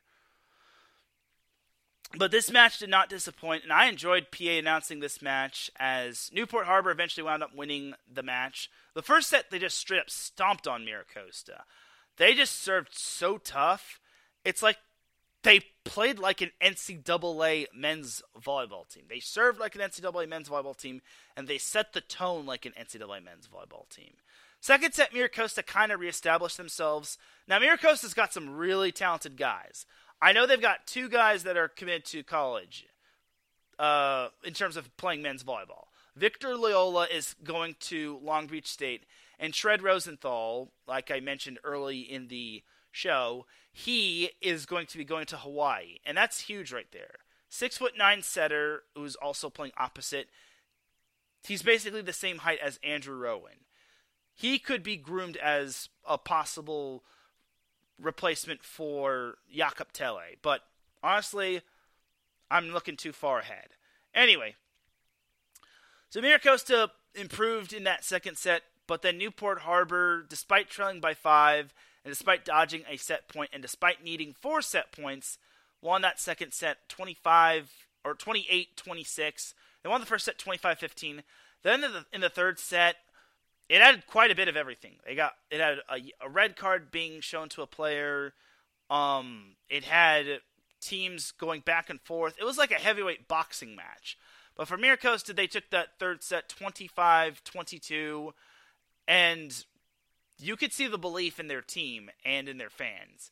And I was thinking, if Mira Costa forces a fifth set, all bets are off. And Mira Costa is going to have all the momentum. And it looked like it was kind of going to go to the fifth set. Mira Costa led early on the set. Newport Harbor tied it up at 7 7. Mira Costa led 19 to 16, and I'm thinking, oh, this one might be going five. But then Newport Harbor started serving really tough, and they eventually took the lead late in the set. It was tied 22 22 eventually, but then Newport Harbor scored the last three points, probably because they were serving really tough and they blocked well, and, and they eventually put the match away off of a kill from the right side from their use from their UC Santa Barbara bound player Riggs Guy as Newport Harbor took that fourth set 25-22 and the match.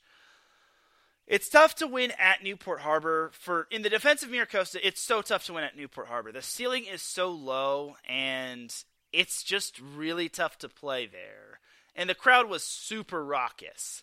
So I give Mira Costa a little bit of the benefit of the doubt, but it was tough for both teams. Both teams had to deal with the low ceiling, and in years past, Mira Costa has had to deal with it as well. So for Mira Costa, it is a, it was a tough loss, but I will say this: their season's not over. They qualified for the SoCal Regionals, and we will see them in a couple weeks. As for Newport Harbor, they will be playing Corona Del Mar in the CIF Southern Section Finals this Saturday. Now, remember when I told you all last Tuesday, don't be surprised if Corona Del Mar beats Loyola? It happened. Corona Del Mar beat Loyola 25 23, 27 25, 16 25, and 25 22 to advance to the CIF Southern Section Division 1 Championship. It happened. And honestly, Corona Del Mar is just such a good team. I've seen them in action. George Bruning, who's going to UC Santa Barbara, fantastic player. Sterling Foley, only a junior, committed to USC, fantastic player. And even though USC or not USC, uh, Corona Del Mar is starting like Le, a sophomore at libero in Brogan Glen, a sophomore at setter in Ryan Gant. CDM still has a lot of good upperclassmen like Caden Kavanaugh, Cade Alacano, both are middles. They've also got other good key players that fit the bill to help out their team, like Reed McMullen. Everett Wilton, I think, comes in to like serve every now and then. And for me, I think Corona Del Mar has done a fantastic job. Now, last year was a very tough year. I mean, last year they were good, but then in the second half of league, they kind of fell apart. And that's no disrespect to them and their head coach, Katie Thompson. I think that Corona Del Mar is a fantastic team. It's just that they kind of needed to take their lumps from last year, and now they they've established themselves. And I think with them, they're now one win away from being CIF Southern Section champions. But for Newport Harbor, they're also one win away from being CIF Southern Section champions, let alone repeating. So here's my thing Newport Harbor do I really want to make a prediction for Newport Harbor Corona Del Mar in the CIF Southern Section Boys Volleyball Division One final? Yes, I have to. Even though I've whiffed on UCLA, Hawaii in the men's volleyball championship, And then I whiffed on UCLA winning the NCAA Beach Volleyball Championship, which TCU didn't even make the championship, and I predicted them to make it to the final. I got to make a prediction for Corona Del Mar Newport Harbor. It's in my DNA. So my thing is this Newport Harbor is a fantastic team. They serve the ball tough. When they're serving tough, you you could possibly at the be at the mercy of them if your serve receive is not right. And if they're serving tough, then you got to find the adjustment to better yourselves. For Corona Mar, they're kind of the same deal. I just feel that they kind of have a two. They just kind of have that two-headed monster. But Reed McMullen has is a good th- third option, and Caden Kavanaugh and Kate Alicano definitely free up space in the middle. The same can be said for Newport Harbor with their middle blockers and Jack Barry, who's only a sophomore, and Lucas Johnson. Luca Kirchi is a fantastic outside hitter, and Jake Reed also is a great second option. He could play left side or right side, and he could hit hit the bic really well. Riggs guy also a great option on the right side. I see him playing right side more often than not, and he does great. And Newport Harbor has their libero position established in Walker Vasek. Corbin Francisco has done a fantastic job as the, at the center position. I saw him playing that position last year and the previous year, but now he's taken the center position and ran with it. So they also have other good key pieces that come in, like Jack Vonderay, who serves really tough. Race Barton also can be a streaky server for Newport Harbor for Corona Mar, they also have streaky servers as well. Here's my thing. It's going to come down to who makes the f- less mistakes. Whoever makes the fewer mistakes, whoever passes the best, whoever serves the toughest, whoever can go on the late runs late in the set or establishes a run at a certain point in the set is going to win the match. Who do I think is going to win? I think I got to give the edge to Newport Harbor. Now, for those that know me personally, you're probably thinking, oh, Teran's picking them because he went to Newport Harbor. I have ties to both teams. IPA announced for Corona Del Mar and IPA announced for Newport Harbor part time.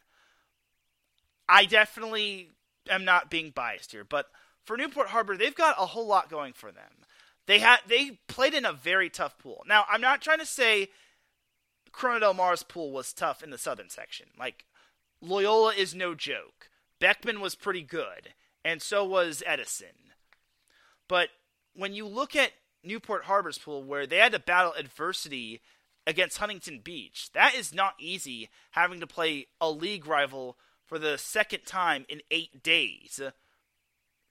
And then you have to play a Mira Costa team that was at full strength. That's never, ever, ever easy, especially when the first time when Newport Harbor beat them, that was when Mira Costa was nowhere near full strength.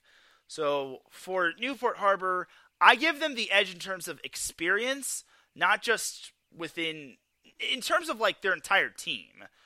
Like Corona Del Mar is going to have no players with play with finals experience. Newport Harbor has been in the finals the past five seasons that have had a CIF Southern Section finals in boys volleyball. You also got to remember that 2020 there were no CIF Southern Section boys volleyball finals. So for Newport Harbor, I give them the edge in terms of experience. And then their coaching staff also has the boxes checked in experience. Now, Corona Del Mar has some coaches that have coached in CIF finals, like their assistant coaches, Sam Stafford and Jack Stafford, have also coached in CIF Southern Section semifinals as assistant coaches. And then I think Billy Crow was also an assistant coach. I'm not entirely sure. But honestly, I'm not going to use that as a full fledged experience. I'm not going to use that as a big time key factor right there. But I just think experience on the team in terms of finals experience is going to what is to be what truly matters. And that was what mattered back in 2018 when Corona Del Mar beat Newport Harbor. Like Newport Harbor had the wins in the regular season going up to that point. They had not lost a match. But then Corona Del Mar, we all had to remember, they were in the finals last year and the year before and then the year after that or the year before that. So for the Sea Kings, now the shoe is on the other foot. Newport Harbor has the finals experience. And it's more so in terms of their coaching staff as well. So I'm going to predict Newport Harbor to beat Corona Del Mar in the CIF Southern Section Finals. I would not be surprised if Corona Del Mar either won or they gave Newport Harbor the ugliest match of all time. All right, that is that for some CIF Southern Section Boys Volleyball Championship. And no matter what happens, I have respect for both programs. And I'm happy to have ties with both programs and to know the coaches of both programs, assistant coaches and head coaches. All right, let's jump to some NVA before I send you all on your way because we are nearly two hours into this whole, this podcast. So we had the NVA this past weekend, and you obviously can go back and look at the recaps of every match just because it was being live streamed at Long Beach City College. This was the first weekend we saw live streams. But I got to cover it as I basically live tweeted just because the NVA doesn't really have that Twitter presence and we don't really have and there, there, I don't think there is really an NVA Twitter presence or anyone else that covers the NVA on Twitter. So there's that right there. So First match we had was the Inland Empire Matadors and the Puerto Rico Pythons. And Larry B says it was a show in Long Beach. Oh, yeah, indeed. It was definitely a show. I can only imagine what next year might be like if the NVA continues to have these matches in, at Long Beach City College. And then next year, it's going to be the NCAA men's volleyball tournament at Long Beach State. Woo boy, that's going to be quite something. But the Inland Empire Matadors defeated the Puerto Rico Pythons 25 19, 19 25, 25 17, and 25 23. I thought it was going to go five sets, but then Caesar Medina, that dude is him for the Matadors. He had 17 kills, seven service aces. He was just on one in that fourth set. The Pythons were led by Jair Alexander, who had 19 kills, two service aces unfortunately, the Pythons just fell short into forcing a fifth set, and they were still missing some key pieces, which was kind of to be expected, but it is what it is. Then the second matchup we had was the Orange County Stunners taking on the Chicago Untouchables. The Stunners won 25 23, 22 25, 25 23, and 29 27. The Stunners won off of a walk-off service ace from Tanner Woods, who actually got to make his debut in the NVA after missing the previous event. This was another match that I thought was going to go five sets, but the Stunners decided, nah, let's end it in four. Or as Nick England would call them, the Stunnana, Stunnana, as the Untouchables or the Stunners were led by Matt Hilling, who had 12 kills, Tanner Woods had 11 kills, Shane Beamer, 9 kills, and then Nick West and Damari Lenore each had 8 kills. For the Untouchables, they were led by Joshua Blair, who had 15 kills. Hank Payne and Andrew Kohut each had 14 kills. And Daniel Venegas and Grant Mailski each had 9 kills. Unfortunately, it was just not enough for the Untouchables. Third match we had on Friday, we had the Texas Tyrants taking on the Philadelphia Founders. First set was won by the Tyrants, 26 24. The second set actually was won by the Founders, 25 22. It was actually the first set won by the Founders in their tenure as a program. Then in the third set, it was another barn burner as they wound up winning that third set 28 26. Then the fourth set, the Tyrants said they had enough of playing around in the fourth set as they wound up winning that fourth set 25 20. It was the only non close set outside of like set two, but that was still fairly close. So there was that. Ryan Mather and Jake Langlois led the way for the Tyrants with 15 kills apiece. Austin Matawatia, the aka the Flying Hawaiian, chipped in seven kills, three blocks, and three service aces. The founders were led by I'm gonna probably butcher this guy's name. Piotr Namio Namiotoko. I'm sorry if I butchered that name, but Piotr Nami Otko, as he had 14 kills. Jeff Nelson had 12 kills. And then Nate Reynolds and Sean Dillon each had nine kills. But unfortunately, it was not enough for the Founders as they moved to 0 3 on the season. The Tyrants moved to 3 0 as the last matchup of Friday featured the Las Vegas Ramblers taking on the San Diego Wild. On paper, I thought this was going to be a five set thriller. But the Ramblers stunned everybody as they wound up sweeping the Wild, Nick England's former team, 25 21, 39 37, and 25 20. That second set was the most points scored in any set this season. Like that second set, 39 37, that could have actually been one entire match, which that that that combined for 76 points. Like I said, it could have been one entire match where it could have been 25 nothing, 25 nothing and 25 1. But the Ramblers pulled off the upset against the San Diego Wild, handed the Wild their first loss of the season, as the Ramblers were led by Felix Chapman, who had 14 kills. Jalen Penrose had 13 kills. For the Wild, they were led by Joel Auerkamp, who had 14 kills. Uchenna Ofoa added 7 kills and 3 blocks.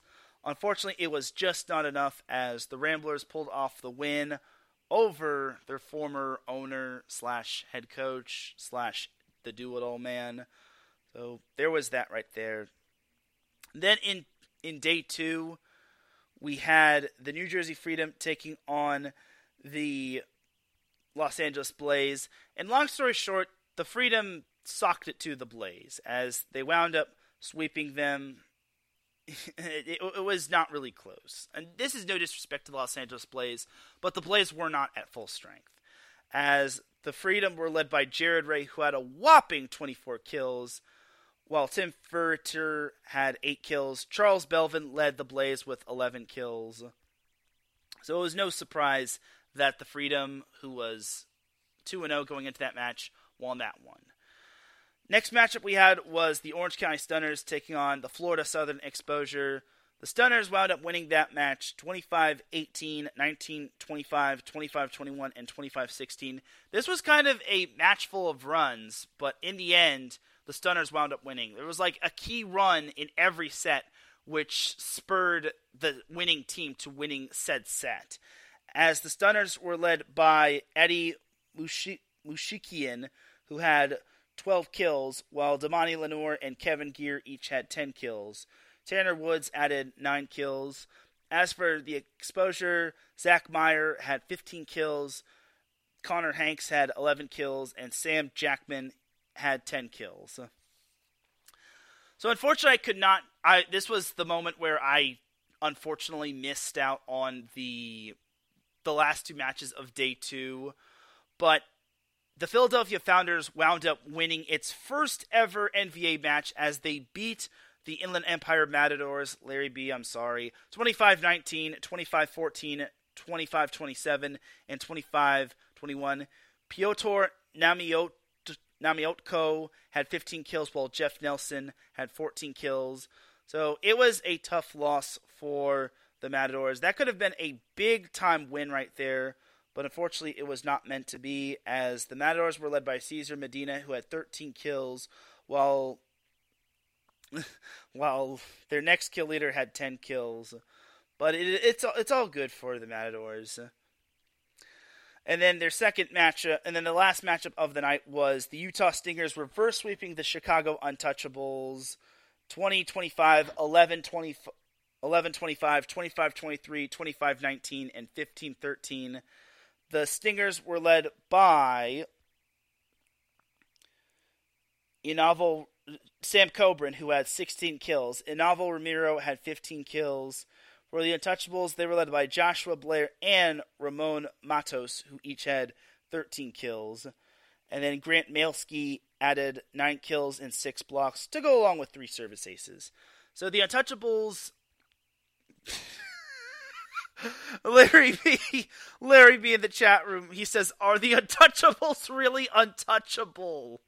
Oh gosh, that it that was that might have been that's that's the best pun right there. Larry B. says that the uh, Spreaker chat room. He says, "Are the Untouchables really untouchable?" Best comment ever. that that that was amazing right there. I'm sorry, Larry B. That that that that, that made my night right there. Are the Untouchables really untouchable? well, not this weekend. They went 0 2. Oh no. oh no. Larry B says they're the freaking Raiders of the NVA. oh no. You can't. oh, you can't say that. Oh no. Oh. Oh, that's that's pretty funny right there. Oh. Anyway, anyway, um, all right, trying to composure time. Anyway, so for the day three, we had the Texas Tyrants sweeping the Puerto Rico Pythons. Unfortunately, I, I being the clumsy oaf that I am, lost the stat sheet for the the box score of the on for the Pythons Tyrants match, but I can confirm that Chris Hall, a former USC setter, did start in his first match, and he put forth a great fe- great effort for the Texas Tyrants as he got to set the likes of Austin Matautia, Ryan Mather, and Jake Langlois, who was basically the three-headed monster of the team. For the Pythons, Jair Alexander was the man that led the Pythons in that match. So, unfortunately for the Pythons, they finished the weekend 0 they finished the weekend 0 2 and they're still in search of their first win of the season. Hopefully for their sake they can get it. The Texas Tyrants are a whopping 4 0 as they're still one of few teams that are still undefeated. Jumping over to this next matchup, we had the Las Vegas Ramblers taking on the New Jersey Freedom. So this one actually was another reverse sweep as the the Ramblers reverse swept the New Jersey Freedom 2025, 22-25, 25-15, 25-22 and 15-13. The Ramblers almost lost this matchup as I want to say it was like 14-10 in set 5 and then the Freedom scored 3 straight points. But then Gert Lisha, being the very tall setter, he finished the match off of a dump kill, and that was how the Ramblers wound up reverse sweeping the New Jersey Freedom. It was a huge win for the for the Ramblers as they're now in first place in their division. As the Ramblers were led by Jalen Penrose, the former Penn State standout, who had 24 kills, six service aces, and five blocks.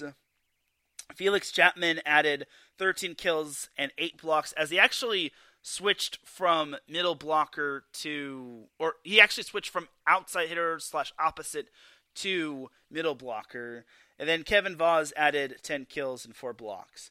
For the Freedom, they did not have Joe Norman in addition to John Cunningham, their libero, as they were led by Jared Ray, who had 21 kills. Ian Cap had 9 kills, and Tom Burrell had 8 kills and 4 blocks. Cap also contributed three kill or three aces and three blocks as well. And Tim Furriter had six kills, four blocks, and one service ace. Moving on to the Utah Stingers and Florida Southern Exposure. The Stingers wound up winning that matchup 28 26, 25 20, and 25 23 as the Stingers are 2 and 0, and they have the brothers Coburn in place as Inalvo Ramiro led the way with 13 kills, while Kevin Coburn added 11 kills. He just got done with his season at USC, so he is certainly not rusty, that's for sure. And Sam Coburn had 9 kills and 2 blocks. For the exposure, Zach Meyer led the way with 14 kills, while Sam Jackman added 7 kills and 2 blocks. So it was a tough weekend for the Florida Southern Exposure as they're now sitting at last place behind the Matadors and the Ramblers, who are in first place in their division. And then the last matchup of the weekend was the San Diego Wild versus the Los Angeles Blaze. It was kind of an interesting match, but the Wild swept the Blaze. The first two sets were rather close, as the Wild had to win that first set 27 25. Second set, the Wild were down 22 25 or 22 19, but scored the last six points to win that second set. And then the third set, the Wild just kicked it into high gear and they wound up winning that third set 25 18. The Wild were led by Joel Auerkamp, who had 10 kills. Uchenna Ofoa had 9 kills and 3 blocks. And then Lior Schiffer had 8 kills to go along with 2 blocks. For the Blaze, Charles Belvin led the way with 12 kills and 3 blocks, while Andrew Dubé added 9 kills. Josh Sullivan added 7 kills for the Blaze, who, like the Pythons, are, un, are, are winless in the NVA. So there's only one team that's undefeated in the NVA, and that is the Texas Tyrants. I most likely will be doing a little bit of a preview on them before event number three happens. So keep an eye on that. If not, maybe I'll do like a little bit of a poll on who we should have as a feature. Uh, it's either going to be the Tyrants, the Ramblers. Well, actually, no, not the Ramblers. The Tyrants, the Stingers, the Stunners, or the Wild. But it'll, it'll probably be the Tyrants since they're the only team that's undefeated at this point of the NVA. But on that note, that is it for the NVA portion of the show. And ladies and gentlemen, that is going to do it for this week's episode of Set Point. I know we are two hours in, but we had a lot of volleyball to discuss. It is that time, however, to drop the beat because I'm about to dip like a banana in chocolate. You feel me? Thank you, thank you, thank you, everyone, for tuning in to Set Point. I really do appreciate everybody tuning in. If you listen live, I appreciate you. If you listen on the playback, I appreciate you.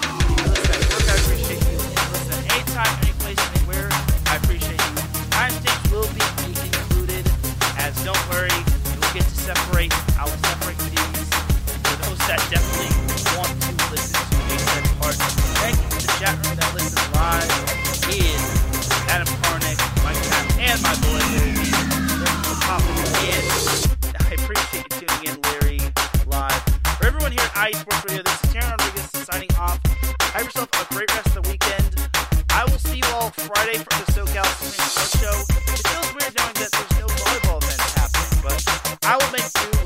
might have got